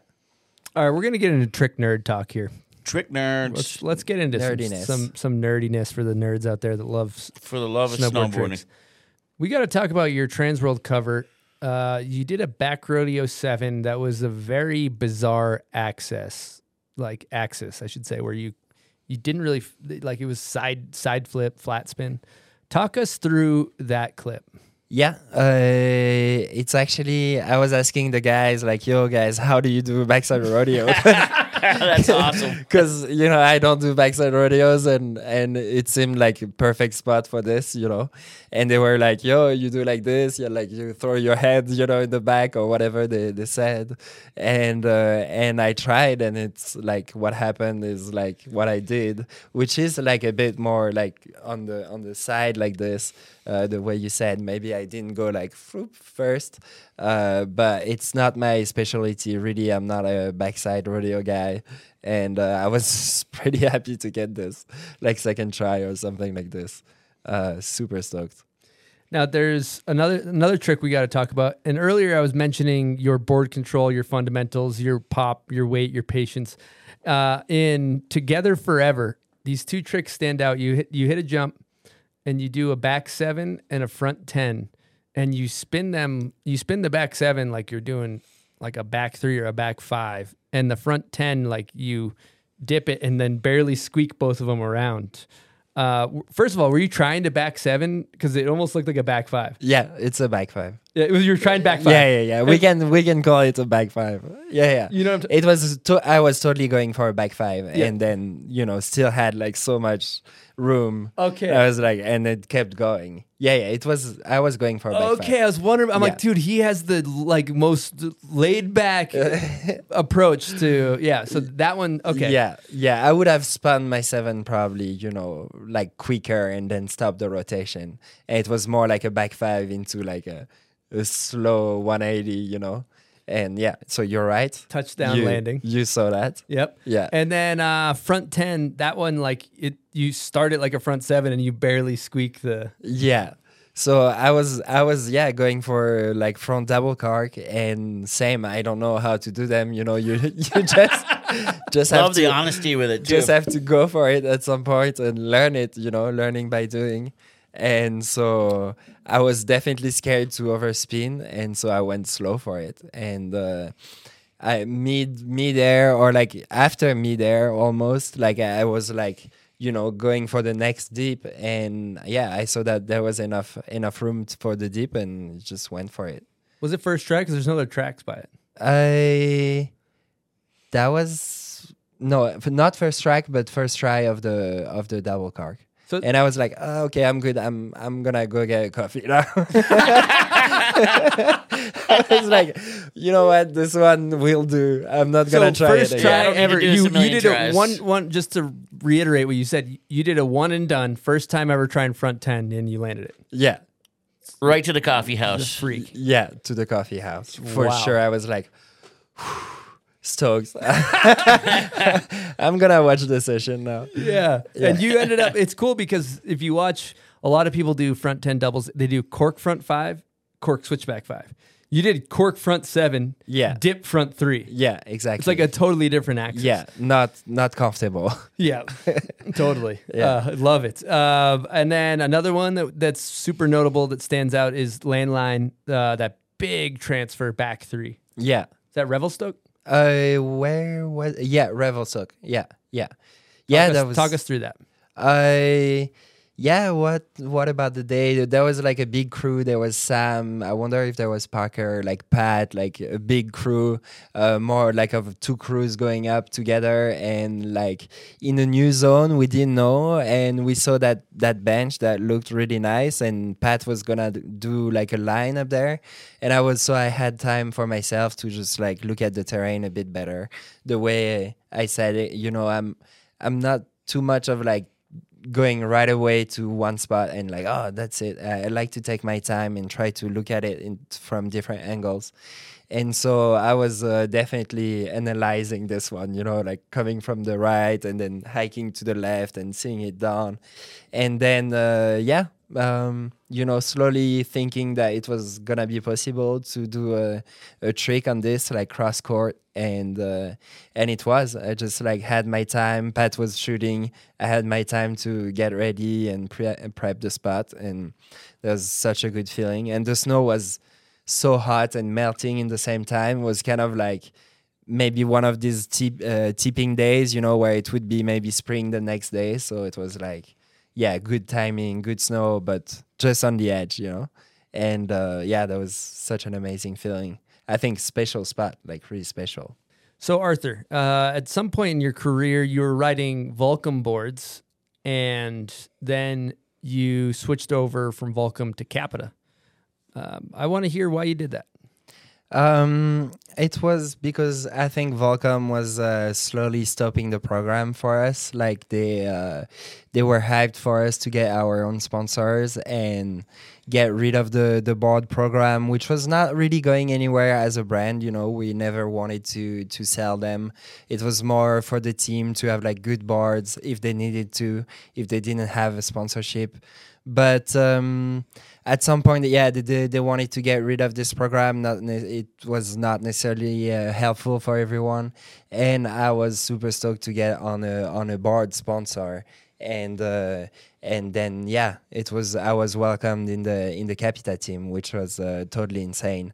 Uh, it was a brand. Actually, the Volcom boards were made by Capita already, and uh, I had visited the the factory with Blue like maybe six seven years ago. Uh, but you know, I was very, very impressed about what he did there in uh, in Austria with his uh, factory uh, running from the water, like clean uh, energy, and definitely a big fan of the brand, and you know, from the beginning on. And so it was kind of insane to get on this team, and you know, with people like Kazu, Steve, and uh, Scott Stevens. Sorry, and yeah, that was yeah, amazing. Totally. I heard. uh, I think Blue mentioned in his episode that you turned down K two to ride for Capita. Is this true? Uh, can we say this? Yeah, Yeah, yeah. Why not? It's all in the what past. Yeah, you can say it. Uh, yeah, and Kate, I was uh, actually very interested in K2 too. To be honest, uh, I think it's a it's a cool brand, and and they have a nice team, and I was definitely you know hyped on them. But yeah, I, w- I wanted to write for Capita. Yeah. All right, we got a special surprise today. Uh, we got Oliver Gittler, or as I like to say in French, Olivier Gittler. Yeah. What What's up? up, Bombhole? What's up, guys? Happy to have you in here. You guys are Cheers. longtime friends. You guys go back. Tell us about when you guys met and how far you guys go back. Okay, do you want to go like the real story? He's gonna kill me, by the way. Yes, Oh, the you- real well, story. we only go have for it. 12 hours of recording time left, so just keep that in Okay, mind. so where do I start? No, so it was a, it was about twenty years ago. yeah. And uh, so I was born in the U.S. from with a French father, but um, we arrived in France, and I had to. Uh, I was doing skiing, downhill skiing, all that you know, lame stuff. No, I'm kidding. You can do whatever you want. But yeah, basically, uh, I started to do snowboarding, and they put me into this uh, snowboard club, like for kids. And uh, I was the only one that showed up, and I had like knee pads on, like all full protective gear, kind of like if I was a um, a hockey, you know, full hockey gear. And then uh, Arthur was kind of the cool kid already back then. And I think it was your brother that was there, and one of your best friends, Julien Giamarchi. And basically, our Boom, Sean is oh, boom, Sean's gonna flip. Yes. And basically, I think Arthur. Okay, this is really bad for you, but it, it has a good twist to it. Uh, they didn't want to take the chairlift with me because I wasn't cool enough. Oh, oh, classic. Oh no. Yeah, kids can be so mean. I had knee pads on and I was just not cool. And Arthur was like, "No, no, no, you're not taking the chairlift with us." And the only nice kid with it was his older brother, Jonathan. But yeah, so that happened for one session, two sessions, and I was sad. But yeah, the week Sorry, after, Eddie. it's all good. The week after, we were, I don't know, something happened and we were best friends and we, you know, took baths together after riding. We were maybe 10 years maybe old. so you dropped correct. the the knee pads. Maybe I, dropped Yeah, the knee what pad. changed? What No, I changed don't that know. all of a sudden he was cool I enough to don't be on the lift? You know, like kids can be so mean. I, I don't even remember, but all these like it's the first story He he, tells about. Yeah, yeah, he remembers. That's a trauma. He's been holding on to that. it- it's Sounds like been he's got some trauma. resi- Yeah, yeah. resentment in his voice when he talks about He's it. He's got PTSD. Yeah, So- yeah, yeah. so So for sure, and it's part of processing it when he tells the story. You know, he's getting it out. Go for it, Ollie. I don't know. Maybe I was the I don't know American cool kid that came to France. He's like, hell no, he's not getting any of the shine right now. Yeah, no. But yeah, I, maybe I put the knee pads under the pants. Maybe that's a topic with Yep. the high backs. Knee pads over or under the pants. Yeah. Always under. Always under, or else you can't hang with Arthur Longo. no, I'm kidding. But yeah, we instantly clicked, became best friends, and then yeah, started doing half pipe uh, con- contests when we were kids, and uh, yeah, basically living together. When I was at the hill, my parents would drop me off at his house, a lovely house that he has in like a small village underneath Deux Alpes. Um, and yeah, uh, where do we go so from where that? well where are you at now? Like what what's your guys' role together in your lives now? Um. So now I guess we're just trying to find all the excuses just to spend as much time together. Like, but we're honestly wondering sometimes. We're like, what the fuck are we doing? I mean, I'm 31. he's 34, and we have like crazy teenage shopping lists of oh, you know, skate decks and music gear, and we don't even know what we're doing. but yeah, basically, um, uh, of course, my snowboarding skills, uh, you know, kind of hit the the spot, and it's like didn't go any further. And I think it was kind of when uh, Instagram actually added the video feature on Instagram, we were like, hey, why don't we try this thing out? Like, grab a random camera and film each other. So at the start, we were thinking, yeah, I'll film one, he'll film one, kind of 50 50. but then it kind of started to a part where I was I was just straight embarrassing. So no, actually, it was Arthur's filming skills that were really bad. yeah, so both. you were you were good at filming. I was way I too was good bad at at filming. filming. Yeah. All that espresso, he Yeah. had a shaky hand. Yeah, yeah, for Mhm. sure. too much espresso and too much like excitement for the spot, which maybe you didn't have sometimes. Yeah. you were stoked to be on the camera naturally. Yeah. but But honest, more than me. Yeah, honestly Yeah. speaking, yeah, Arthur's skills like w- surpassed me way, way above.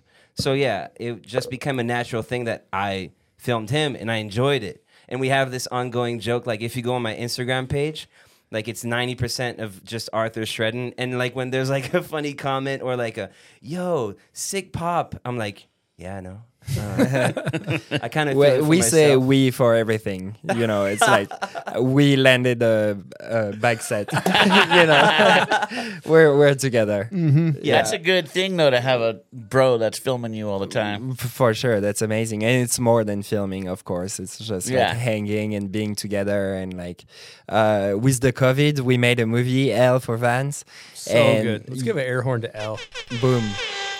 And uh, yeah, we didn't have all the friends we wanted to have from from the US. Like Blake would have been a part of it more, and like uh, more people, maybe Rav, and and uh, so I, I ended up writing alone a lot. But I was not alone because like the the media crew, you know, is like almost like shred bodies. It's kind of the same, or it's more than just filming. It's uh, it's a it's a crew. Yeah, can we talk about the banter between you, you, and Pearly? It's just got to be just Yeah, that's a world crew. class. That's a crew right World there. class banter.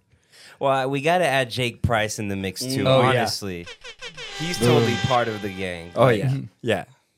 He is like he's sometimes you call Jake and he's like you know he shows up. stay for a whole season, right? like, yeah, he's always ready. Yeah, and we somehow always talk French in the sessions, and Jake's the only one like non-French speaking. And we would like film a spot and then kind of look at it and whatnot. And Jake's kind of like, you don't really tell him anything. And then we say in French, "Oh, let's go grab an espresso at the at little shack over there," and kind of pack our gear, and then we're going. And then he's actually already there on the deck, like with a spritz in his hand. He kind of gets it. He doesn't speak the language, but he does. He you know? understands. He, He he knows understands. he knows what's going on. Yeah. Yeah. yeah. He's always a step ahead. Mhm. Yeah, He's Jake. Can we do the? Should we give we could give him, we could give him we could give him Give the, him the super super, horn. horn. Yeah, Yeah, super for horn sure. Jake Yes.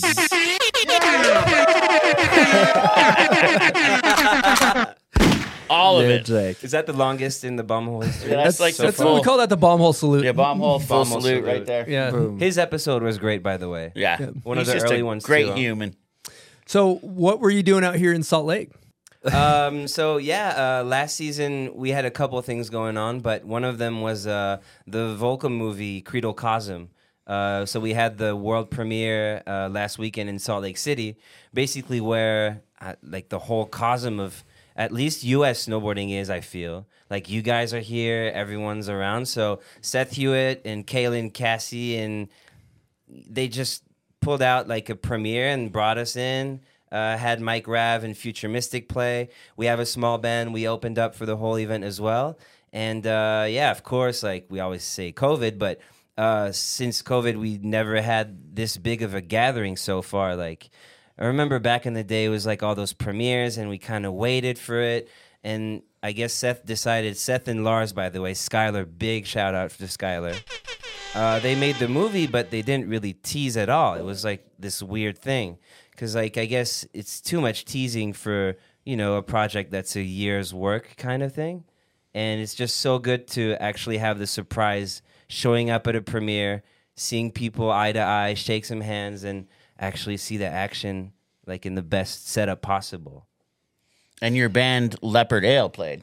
Yeah, Leopard L. You got a video too. I remember seeing. We'll put that in the show notes. Oh, of us uh, karaokeing. Uh, oh no, I was rap- talking about your rap video. Didn't you show me one? Oh, maybe I did, Yeah. but maybe I'll pull up your video All too right. of you He's rapping got me on in the front of mic in Australia. Oh, you have that, Yeah. dude. That's you got to send that to me because people want that Easton rapping footage. Absolutely, he he's probably one of the best rappers I've ever heard of. Some people say the best rapper alive, but we'll we'll, we'll see. I'll back that up. 100%. He was Jamaican in a past life. I heard uh, Arthur, you get on the on the stage too, and aren't, aren't afraid to maybe uh, maybe shake a pineapple or something like that. Yeah, so the same way I need him, you know, when I'm snowboarding. And by the way, to link it with the the video, like uh, you were filming the the Volcom video because you were just coming to natural selection to be my buddy there. Exactly. And- so the funny story is, I wasn't really because like it's a lot of us, and Seth wanted to have maybe a tight crew, and I wasn't originally um, uh, hired or planned to come on this Canada trip. I was just accompanied Arthur in the natural selection, and then I was kind of in the middle, like with Blake and Arthur, and they kind of brought me to Canada. And Seth was like, "Well, yeah, definitely." Like, boom, he's part of the crew, and then uh, we ended up filming almost Arthur's full part on the 16. Yeah. So I need him, you know, when I'm snowboarding, and he needs me a little bit when he's doing music, and I do the the pineapple shake. What's the pineapple shake? Uh, it's it's a shaker, you know, in the in the shape of a pineapple, and Ollie is super stoked about it. And uh, you know, Everyone is. He calls me on stage, and I don't have feeling for rhythm at all, and I'm like feeling so stupid next to him like this. That's not true. But true. you know, it makes him happy, so I do it. Yeah. No, no, you you hold everything together, 100%. Yeah, thank you. Ollie. Love that. I've heard actually best pineapple shaker in the biz. In the biz, from, huh? from some people. I mean, yeah, I don't know any that, you know, even get to the spotlight of people flipping a camera, you know? It's just mm-hmm. Arthur out there. You have to do it. You have to like do this for, for half hour. No, what, what's, what's funny is that we always have like egg shakers in our jackets too. So every chairlift, like I'm pulling out the phone and I'm trying to teach her like one, two, three, four, counting music. It's, it's fun. We all Yeah. have have eight shakers in the pocket. Yeah. So we're shaking as well when we're like snowboarding sometimes. You Ollie and it's like shh, shh, shh. All right, so um, you guys spend a lot of time together. I'm kind of wondering what your least favorite thing is about filming with uh, Ollie. Uh, I got one, which is you never, you know, sometimes. oh, like maybe that you're not shoveling at all. Classic. Okay. Just like Stony Buds. Classic. okay. or he's like, oh, tell me what to do. And he's like, eh, eh, eh, eh, for like two minutes. And I'm like, no, it takes more than this. Well, lucky enough, we don't have huge builds either. Yeah, you guys are just Yeah. building side hits here. Yeah, yeah, Yeah. But it's like, he's looking at me doing it. It's he- like, you need a hand? Let me guess. Does he also pull the classic? Buds is really good at this one. I got to I got to go. I'm doing air quotes for the listeners that can't see. Look for my angle. Is that one he? yeah, yeah. That's a classic maneuver right there. Walking around. I, I know the Scope angles. Yeah, yeah. angles. You can see them, the photographers. Yeah, I can't. guys, I'm just kind of slowly put the shovel down and like sneak off kind the side. spinning the Just kinda- wheels to, until the kicker's just kinda built. do- doing a little bit of this, doing like a little like. yeah. Ah, this angle's good, but I should really go check over there. I would do the same thing for sure. All right, Ollie, what's your least favorite thing about filming with? I mean, Arthur. he, he, you know, sometimes he would do something to warm up, and he doesn't tell you like that he's gonna do it, and he ends up doing like awesome stuff off camera, like, and, and you, just like, I wish I captured that because that was probably like the most amazing stuff. Like side hits, some of them are shaped or aren't like, you know, you just ride and you shred, and you're in, and you know, following him, and he does the sickest side hit, and you're like, why didn't you tell me you're gonna do that? That was hmm. like the sickest thing you've ever done. But that's all. That's kind of cool. yeah. You don't just ride for the camera. I kind of always ride for the camera. I like it so much. Like You ride only for the camera. okay, yeah, maybe. At least I have an Ixis in the pocket or something. I don't know. I just like to capture stuff. For sure. Yeah. I I have just as much pleasure as uh, you know in filming Arthur doing his thing than actually writing myself. It's kind of weird, but yeah, that's how it So goes. when you watch someone do something dope, it just is awesome. I feel the same way when I when I'm filming pho- Stony Buds down the run with my iPhone. I feel the same exact way. It's just a thing of beauty watching Thing them of carve. beauty. Maybe throw some young buck in the background, and Yep. you- we got a masterpiece. All right, Ollie. Before we get out of here, we do, uh, you know, need to make sure everybody does a smelling salt. Here, uh, Oops. Arthur's got one. I'll send a couple your guys' way. Here we go. Swimming in these things. And uh, oh, there's one left. Perfect. So all you, what it is is you squeeze it, you squeeze it, and you you just kind of ease it up to your nose. So when you squeeze it, it'll turn red. And this is a smelling salt. It kind of opens up your your nose Capillaries, capillaries, gets you ready to breathe. This could go good with a cigarette right before a giant Mm-hmm. side hit. All right. Uh, Arthur, why don't you start it off? Uh, so I cracked it. Just squeeze it, and it'll pop. Now put it up to your nose and just. Holy shit. that was a good reaction. Ollie, oh, so you go full sniff or like uh, I would ease in, but you All can right. choose your own adventure. You make your own decisions. I'll go for it. How you went full snap? Yeah, you went full oh, He I looks- feel like it's a, the gnarliest wipeout. Yeah. Surfing.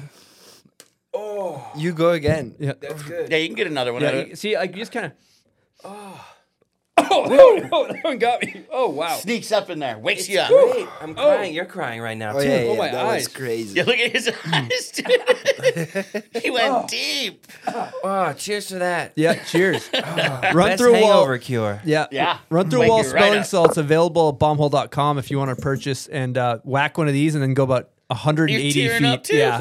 180 feet on a side hit. That's how you do it. Arthur, Wow. Arthur, how was your experience with the smelling salt? Uh, yeah, very strange. I did, I did like so sudden, like really like a like a hit, you know. Yeah, a good experience. Let's say. I'm crying. I'm Ollie, how crying. about you? How'd you like it? I loved it. Like I'm ready to go to the pub right now. Let's go. All right, perfect. Let's. Uh, we're gonna take a quick break. Here we go. All right, we are going to get into a word from our sponsors, and uh, it's all about fits.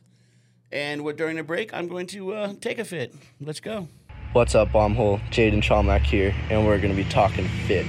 This season, I've been rocking the mellow pullover jacket in bleach colorway. I love the pullovers, great fit, loose and baggy, Gore-Tex, keeping dry in all the conditions. For pants, I've been rocking the Stone Gore-Tex, great, nice baggy fit as well. Gore-Tex, staying dry, cinch cuffs so I can tighten them around my boots and bindings. I'm always connecting my outerwear with Zip Tech, staying protected from everything rag dolls, tomahawks, you name it. Volcom outerwear, best in the business. Hit up your local shop.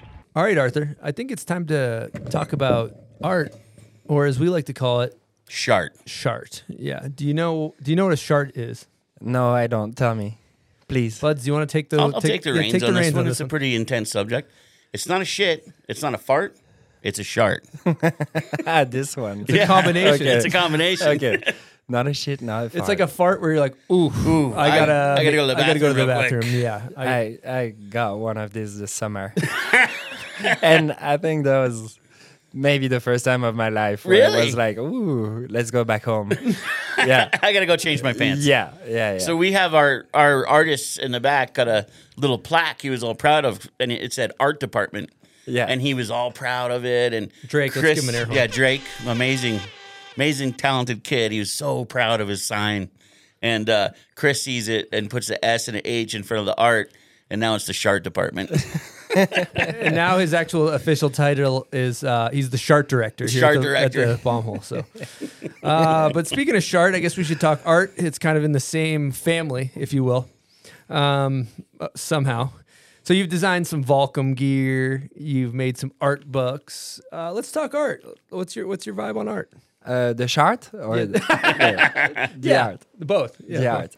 art. Um, my take is uh, I, I can start from the beginning. Is like I'm not really originally super familiar with art because I don't come from a family that was like you know really into it or whatever. And I think that came from all the traveling and uh, hanging with actually Americans. I think I really got this influence from uh, Mike Rav and from, yeah, Mike, boom. uh, such a big inspiration.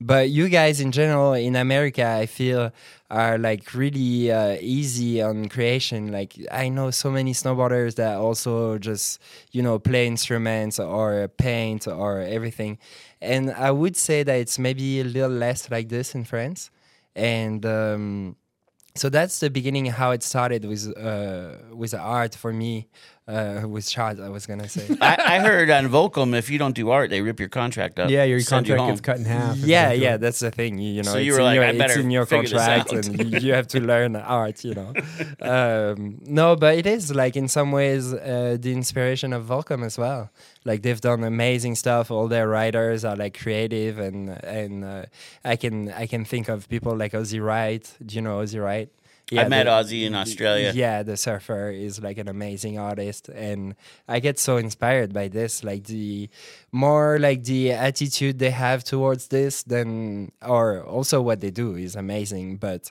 they're just so relaxed about creating, and uh, I think I really wanted to uh, uh, implement this in my life, and I did kind of like slowly. Yeah. Uh, other notables, Jamie Lynn, you know, uh, So, yeah, Desiree, Jamie, Desiree, yeah, Yeah, well, yeah. so many great artists over Yeah, at Volcom. yeah, but, yeah. But yeah, you want to in- implement it in your life. You want to, yeah exactly like uh, for me it was um you know if if it wasn't for snowboarding i think i would have done it like something creative uh, i always wanted to work on wood like maybe be a cabinet maker or something like this. And and with snowboarding it was never really easy to access to this knowledge you know and have time to learn a new craft and everything. And painting is so much easier you know you you don't need like a, wor- a wood workshop or whatever. You just need like a spreadsheet and you're just doing uh, your stuff you know and it's so accessible and and so i and it also it comes from like getting the first tattoos you know you get your first tattoos and you're like oh how did they do that? You know and wanting to do your own designs as well. And uh, but i had this kind of natural um, attraction to it. And then i kind of uh, as a hobby, I was also like just working towards it, like to to develop some kind of skills with painting or like creating, and also uh, graphic design and uh, everything. Yeah. I love that. Now, earlier you were talking about flow state and finding your flow on your snowboard. Do you find that you get into flow when you're doing art as well? Yeah, sometimes like um, you get stuck on a painting. It just like doesn't work for a while. You know, it's like uh, something is off there, like some colors or some shapes or whatever, and you find the key to the the artwork. You know, of like you in some ways you unlock it at some point and and that's like some flow state for sure and then then the colors can go and then you finish it and you can't really believe it because it just happened you know to unlock and this is kind of like close to a flow state for sure Mhm. yeah There's a wormhole I kind of want to unlock that I think we've talked about in other episodes, so forgive me if I'm repeating myself, but I think about this a lot randomly and I think about you know as there's there's pros and cons of snowboarding, right? Like in snowboarding, you especially if you if you per- pursue it as a profession, as you get older, you end up hanging out with younger kids and you can get stuck in like prolonged adolescence where you're almost forever a kid and you never grow up. But there's also benefits to to not growing up. I think about this in the way that a kid, like if you if you've ever been around kids, they they love to draw with crayons. They love to play. They love to build. They love to be present.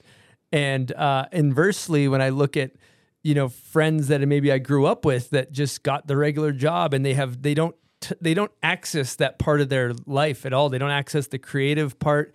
Uh, live in a world of just maybe going to work and distracting and things like that. And I just think it's really important to find that that childlike playfulness that comes with arts and the imagination that we had when we were kids. Yeah. Do you yeah. have? Do you, yeah, does, no, does that speak to you at all? For sure, it's really interesting. Like uh, always trying to. That maybe also has to do with curiosity, as we were saying. Like the kids, you know, they're always like, you know, looking for something new to do, and and the artist as well, in some ways, has to stay a bit of a a kid, you know, with fresh eyes. And a snowboarder too. You know, if like uh, it's cool to have the experience, but it's cool to like if. Uh, when when we talk about this, I am gonna think about Gigi Rüf. You know, he's such a kid, you know, and he managed to be a, a kid adult, but uh, he's so inspiring the way he acts and stuff, the way he lives. I think he's like he kept his like freshness of uh, of like yeah, his inner child is still like really there, you know, and that's inspiring. And I think that's important for as an artist for sure. Mhm. Yeah. I love a lot of the greats have a childlike approach to their their snowboarding where there are there are people that are serious and it's a big deal. And I, I don't know Travis Rice that well, but I imagine it's a little more of a serious approach to things. And that's an assumption. I don't know. But I love like the the Gigis and the Nicholases, and I'd even put yourself in this category where it seems like it's like a lighthearted, like like you're playing in the snow, right? Uh, maybe DCP, maybe Volley have those type of things, you know? Yeah, definitely. It's still like a kind of a game or like some kind of yeah playing playing time, you know. Yeah. playing in the snow. Mhm. And we Yeah. forget that we're just sliding down a mountain on a piece of wood, the same we did when we were sledding when we were kids. But now we're like, oh, we're big serious snowboarders. We got to do our big serious tricks. But it's like, no, we're just. I'm a fucking around. professional. yeah, and if you get too serious, you're like, what am I doing? Like, you know, because it's not serious. It's only Yeah. snowboarding. It's not important for It's made to be anything. fun, you know? right? It's like you have to take it lightly for sure. Mm-hmm. Yeah. The, the light approach seems to be a common topic on our show. This Mhm. and and it's like something that's easy to lose sight of. I think. Yeah. People need to remember that it's fun. Yeah. So you ever shoot a, you ever shoot a photo of Stony Buds? It's a light. It's a light approach. cool. We, we have to shoot. Yeah, one let's together. get one. Yes. Do you want to tell us about your art style? Yeah, my art style, I think it's like, um, as I was saying earlier, maybe I reached this moment so at some point where I was like more creative, uh, not doing something than doing something. And that's maybe when you get into your style for real, you know, you're really inspired by your own experience of things and you're not trying to uh, copy things or get inspired by someone else, but more from your own experience. And so I reached this level at some point, but I'm also like really looking up to other people. And so even if you don't really want to, you're gonna like, you know, get inspired to the point where you're using the same colors without like even knowing it, you know, you're just. Um, uh, some people are just like so impactful that you're just like doing things the way they do it, but you still have your own style, and that's a that's a little mix.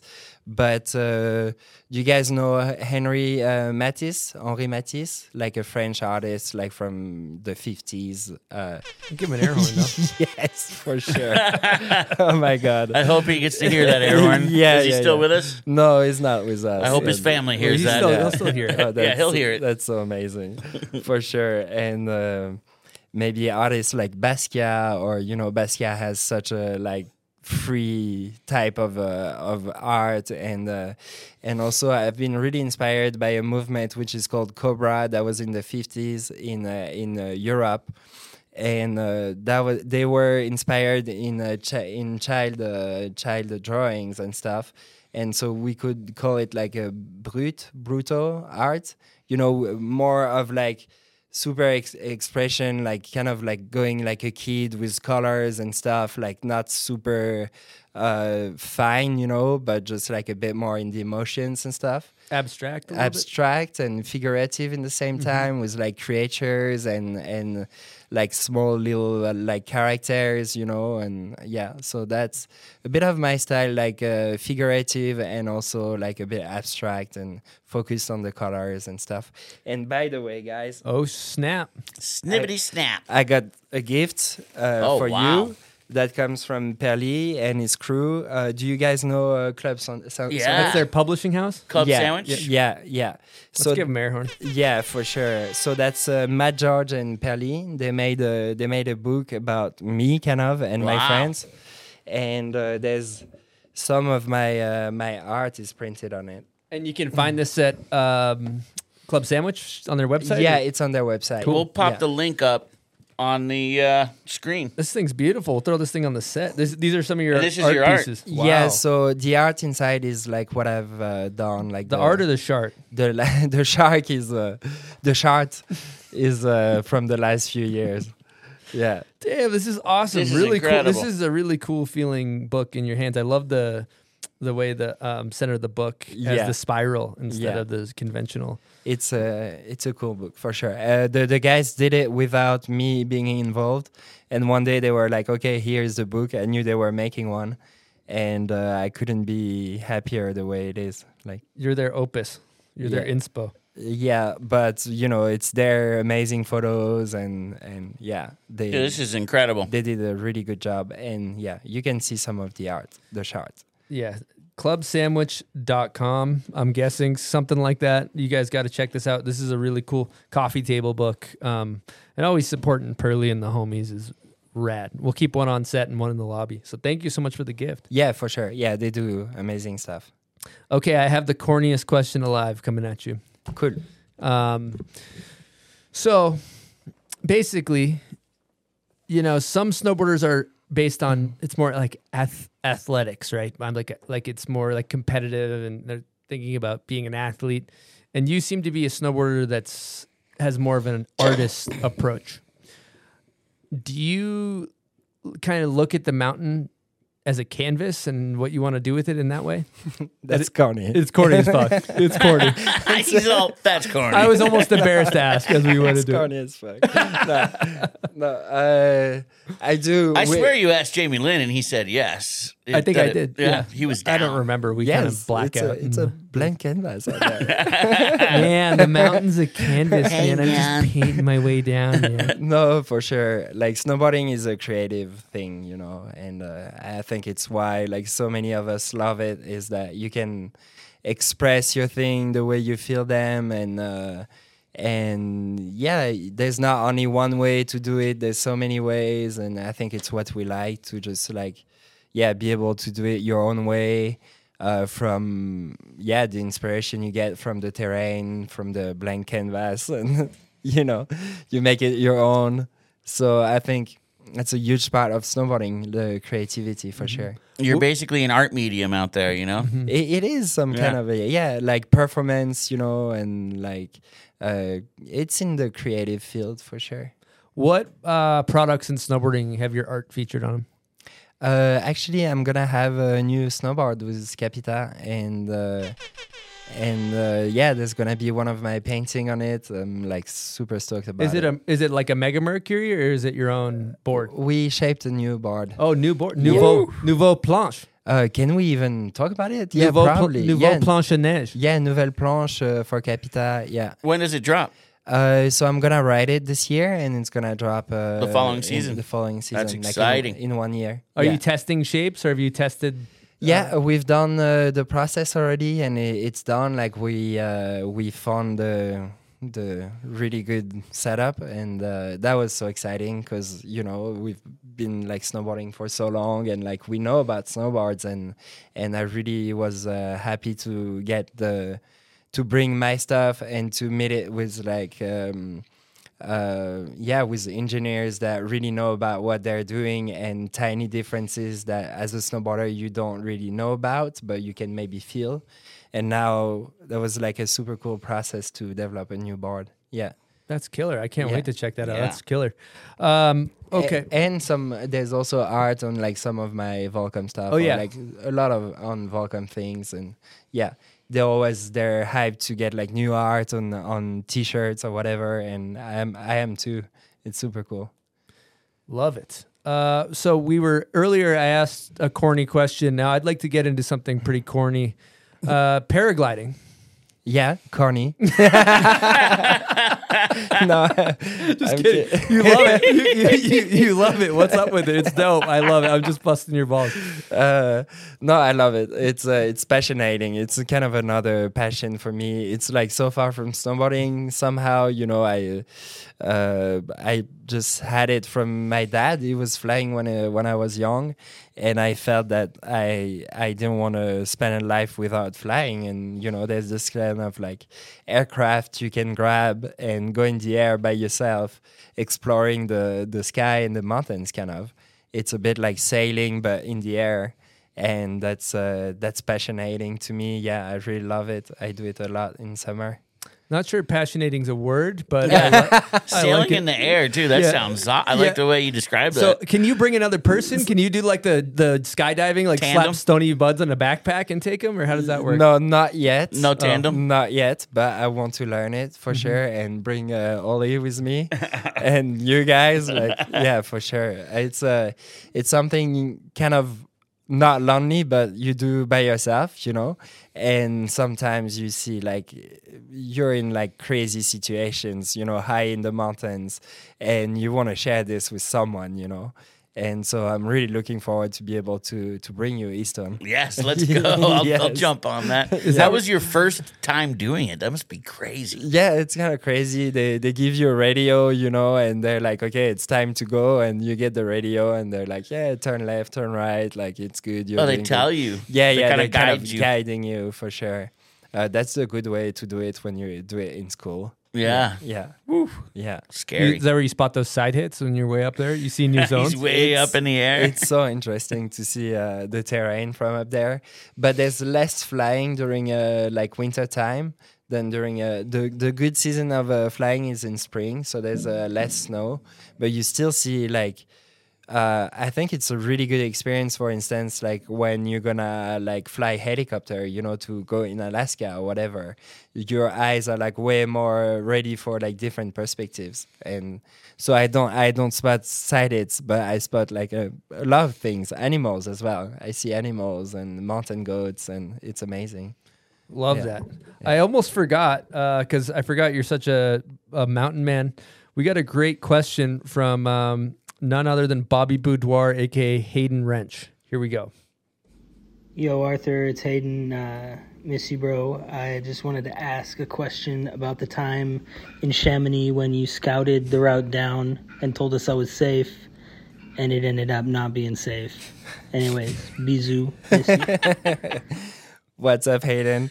Um, uh, well, what is the question? That it's not safe? He wants basically he wants you to tell the story of when you're like we're gonna stay up late and then like it's Yeah. kind of sketchy on the way down, but it was like really fucking sketchy. Yeah, it's uh, it's interesting when you're like managing a group in the mountains. You have to, you know, like level down to maybe you have to ask yourself like what Hayden would be ready to do, you know. And maybe it's a question I don't ask myself sometimes.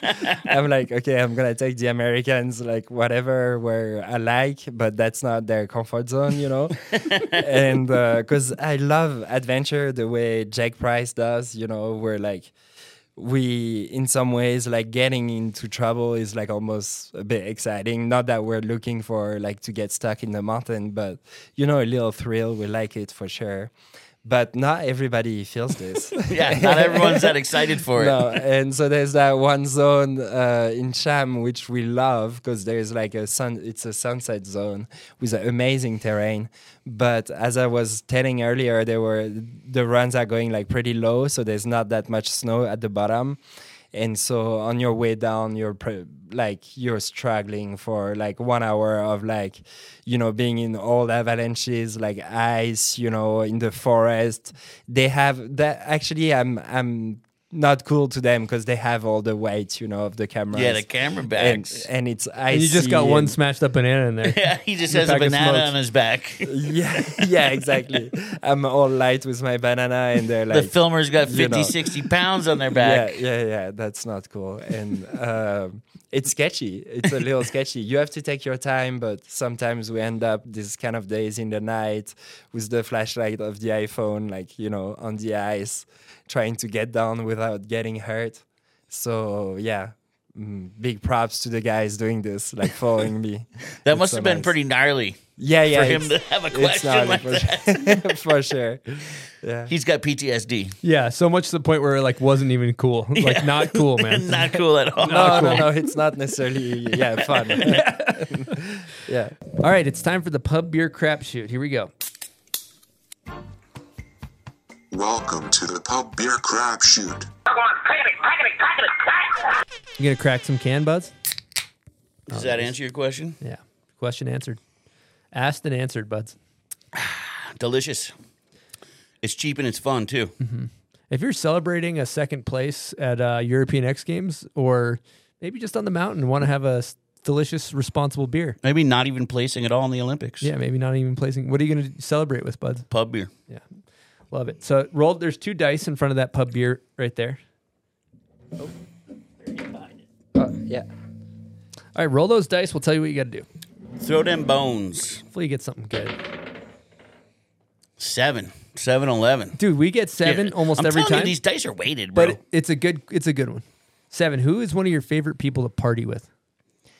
Uh, I could. Uh, that's an easy one. Oli is insane. Like he's- Lepardale. Lepardale is like good in every situation, but partying as well for sure. And well, we've been talking about him a lot and earning a lot. But Jake Price, Jake Yeah. Price is yeah.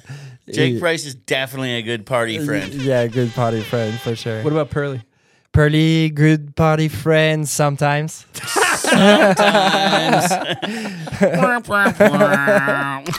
Sorry, Pearl. Wow, Pearly. Sorry, Pearly. Yikes. No, no, he's a good party friend. oh my God, sorry. I heard he got, has blurry photos a lot too. Actually, Yeah, I've yeah. heard. I heard he has a cauldron of th- items on his lens, a lot like you, bud. Cauldron.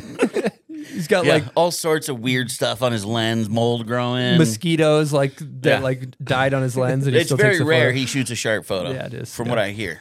Yep. Psych. I remember I was talking to Pearly, and he's like, "You hear the new Pusha T?" talking about Pusha T. Oh, really? Pusha T. You're the new Pusha T. Love that guy. All right, uh, all right. Here we go. So we're gonna get into hot takes. Um, we do this every episode.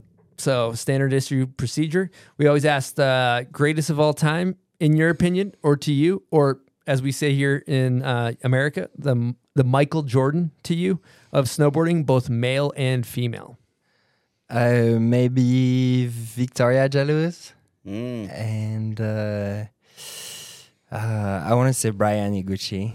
Wow, Love that. First time answering that, but we The love it. Gooch. We haven't Yeah, gotten that one yet. My gooch. Okay. Well, also, it's not like I just I know him personally. I love Dope. him. Is my gooch, you know, and I think it's the greatest He's for your sure. gooch. Is my greatest. Yeah. Yeah, love for it. sure. Yeah. Okay. Most underrated snowboarder. Mm, well, we don't know him. I don't know.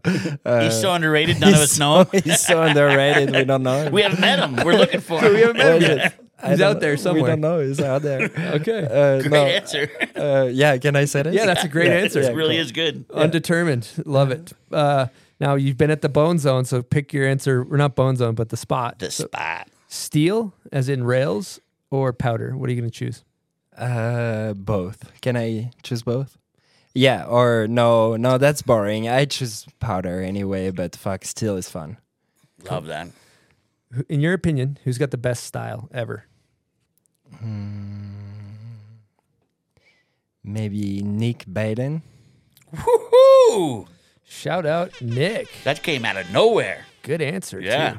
Okay, Master Baden, as we like to call him. Yeah. Okay. Uh, best video ever to you. Best in the snowboard video.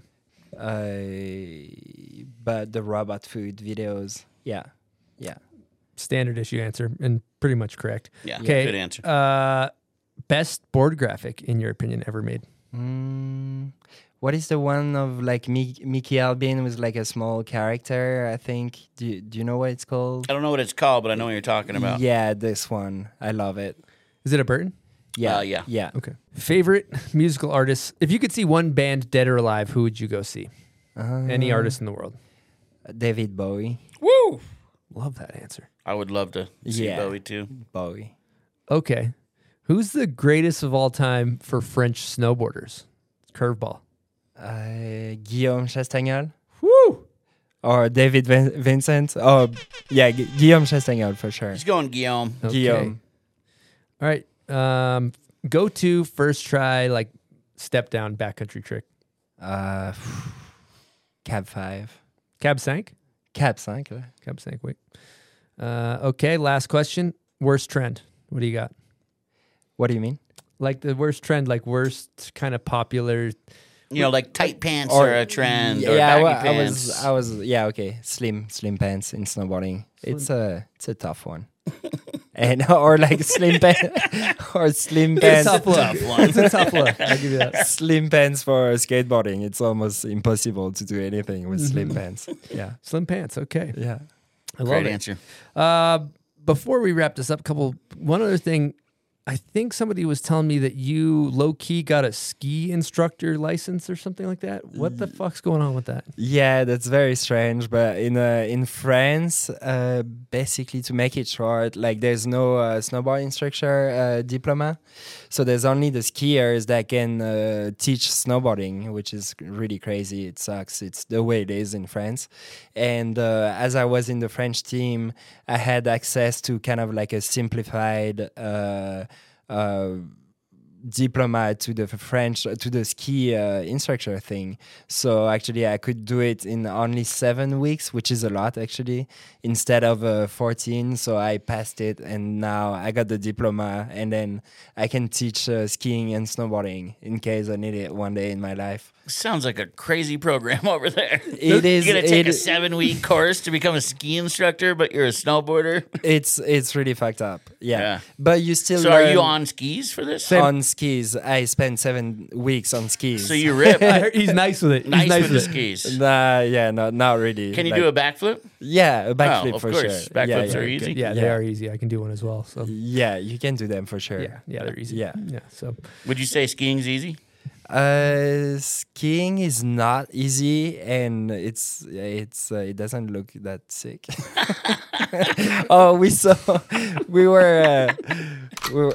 The, yeah, no, sorry, and shoot out to all the friends skiing. You know, like no, you know, no bad feelings for sure. Only Like, love, only love. Some of them are like totally insane. Candide Thovex, like you know, to name one, but uh, there's amazing skiers, and uh, it's not easy. And uh, but yeah, in the streets, maybe yeah, we were having a lunch last time, and there was a ski video of like uh, jibbing in the street with skis, and that looked uh, yeah. Not how does it look? How does- tell us how it That looks. looked, uh, tell us how it looks. I want to use your words. not that sick. Oh, love to hear it.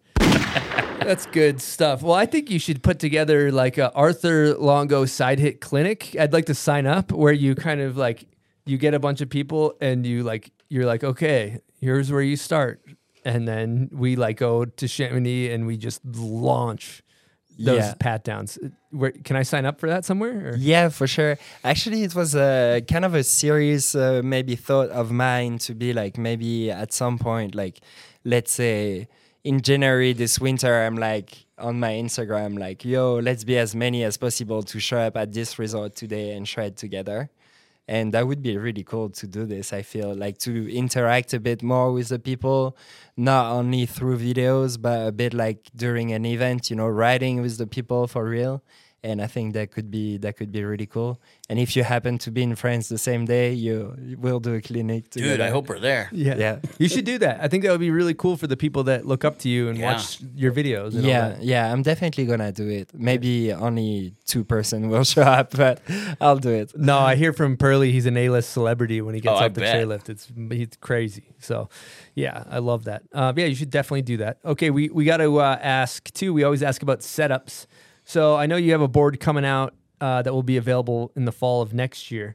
But if somebody the board that you're riding that's available now, what what board are you riding? Bindings? How do you set it up? All that stuff. Yeah, I'm riding the Mega Merc, so it's kind of a it's a board that goes for pow and for everything all terrain, and it's like neither stiff, neither soft. It's like a good board that does everything. I love it, and how I set up for it is uh, like a little. Um, a little back. I set back a little bit, and then my angles are like 15 and minus uh, six usually.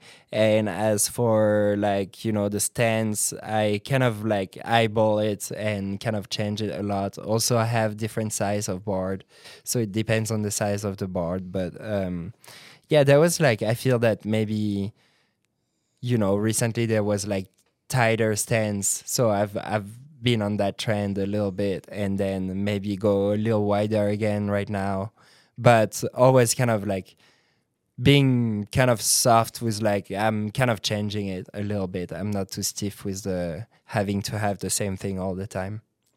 Yeah, that Mega Merc is really like snappy and responsive and uh, I don't want to say aggressive, but you can kind of attack the mountain on that board. What do you what do you look for in a good snowboard? Like what are the traits? Yeah, good like this what you described, like a good energy, you know, if you if you need need it, it's gonna respond, you know, it's kind of it's not giving up. And uh and so like a good energy board and a good turn as well, like, you know, a tight turn, like a progressive turn. I'd really like this. And of course like good pop, you know. Yeah. Good stuff. And then you rock what bindings? I, I got the Atlas, Union Atlas. Um, it's, it's rather a bit stiff, but just like I think for bindings, it has to just uh, be right for the snowboard, the boots, and the bindings. So just the three of them together, they have to match, you know. And I got the Infuse, Vans Infuse, uh, Atlas Union, and the Mega Merc, and that's like a really, really cool combo. Is it boa or lace? Uh, it's both. Oh, it's both. Yeah. hybrid, Do you like the hybrids? Yeah, it's pretty good. It's boa just for the the Pulls the ankle kick. back. Liner, inner yeah, liner? Yeah. Yeah. For the like at Oh, the, for your the ankle. kick. Yeah, Oh, for the ankle. Yeah. Yeah. And uh, and I love the laces as well because I think you can you you can manage more where you want to be stiff or not. And yeah. And then for outerwear, obviously Volcom. You're here with the whole Volcom crew. What are you rocking for outerwear? Mm, My own collection. Yeah, this Oh, you got a guy's got a collection. sick collection. Yeah, yeah. I'm. Thank you. Is it really tight? Uh, Very tight pants. there's space. There's room for for the balls. He's got for the for, for the shards. For the, the shards, and you sharp, can fit your balls. sharp-proof pants. It's actually a you new got a whole collection up there on Volcom.com. Yeah, yeah. Uh, check it out. It's uh, it's nice. I got lucky enough to just develop this with Volcom, and same as the board. You know, it's a full process, and usually we do it like two years ahead of like being in the stores, and you realize like how much of you know it, what it is to to create outer outerwear, and it's not that easy, and but it's fun. It's really cool, and um, I'm really glad the way it turned out. Love it. So uh, what's what's next for Arthur Longo? I, you know, another like I don't know, a year. Like now it's looking good. I think we're gonna have a project maybe with Vans, if I could, uh, if I could say it already. I'm not sure because it's not, you know, set in marble, but uh, set in stone.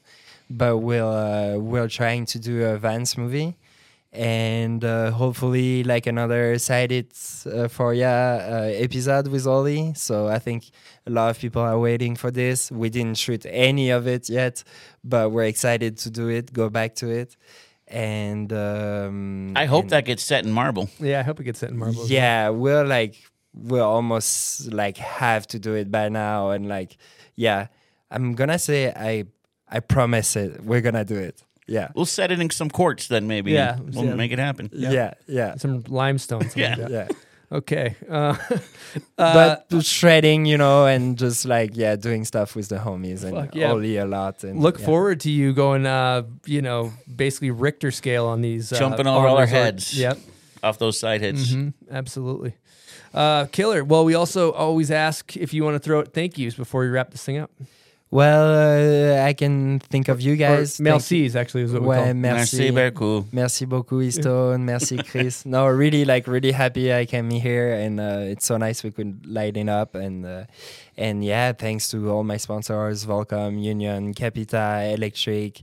Uh, which one am I? Vans, and uh, and yeah, all the all the homies and everything that is like that keep creating stuff in our in our field and that keep making it like interesting and you know go out there and still have the passion and show this passion and inspire like uh, other people.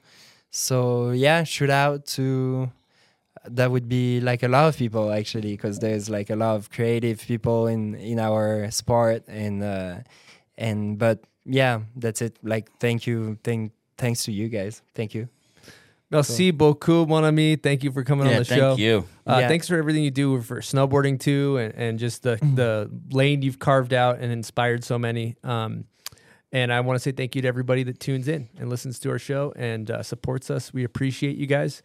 And um, yeah, where can people find you if they want to look you up? Uh, you mean on On Instagram? Instagram, yep. Uh, yeah, Ar- Arthur Longo. Yeah, my name. Yeah. Perfect. All right. Well, appreciate you, Arthur. Thanks again for coming on. And uh, we're we're out of here from the bomb hole. Over and out. We see you next week. Peace. Peace.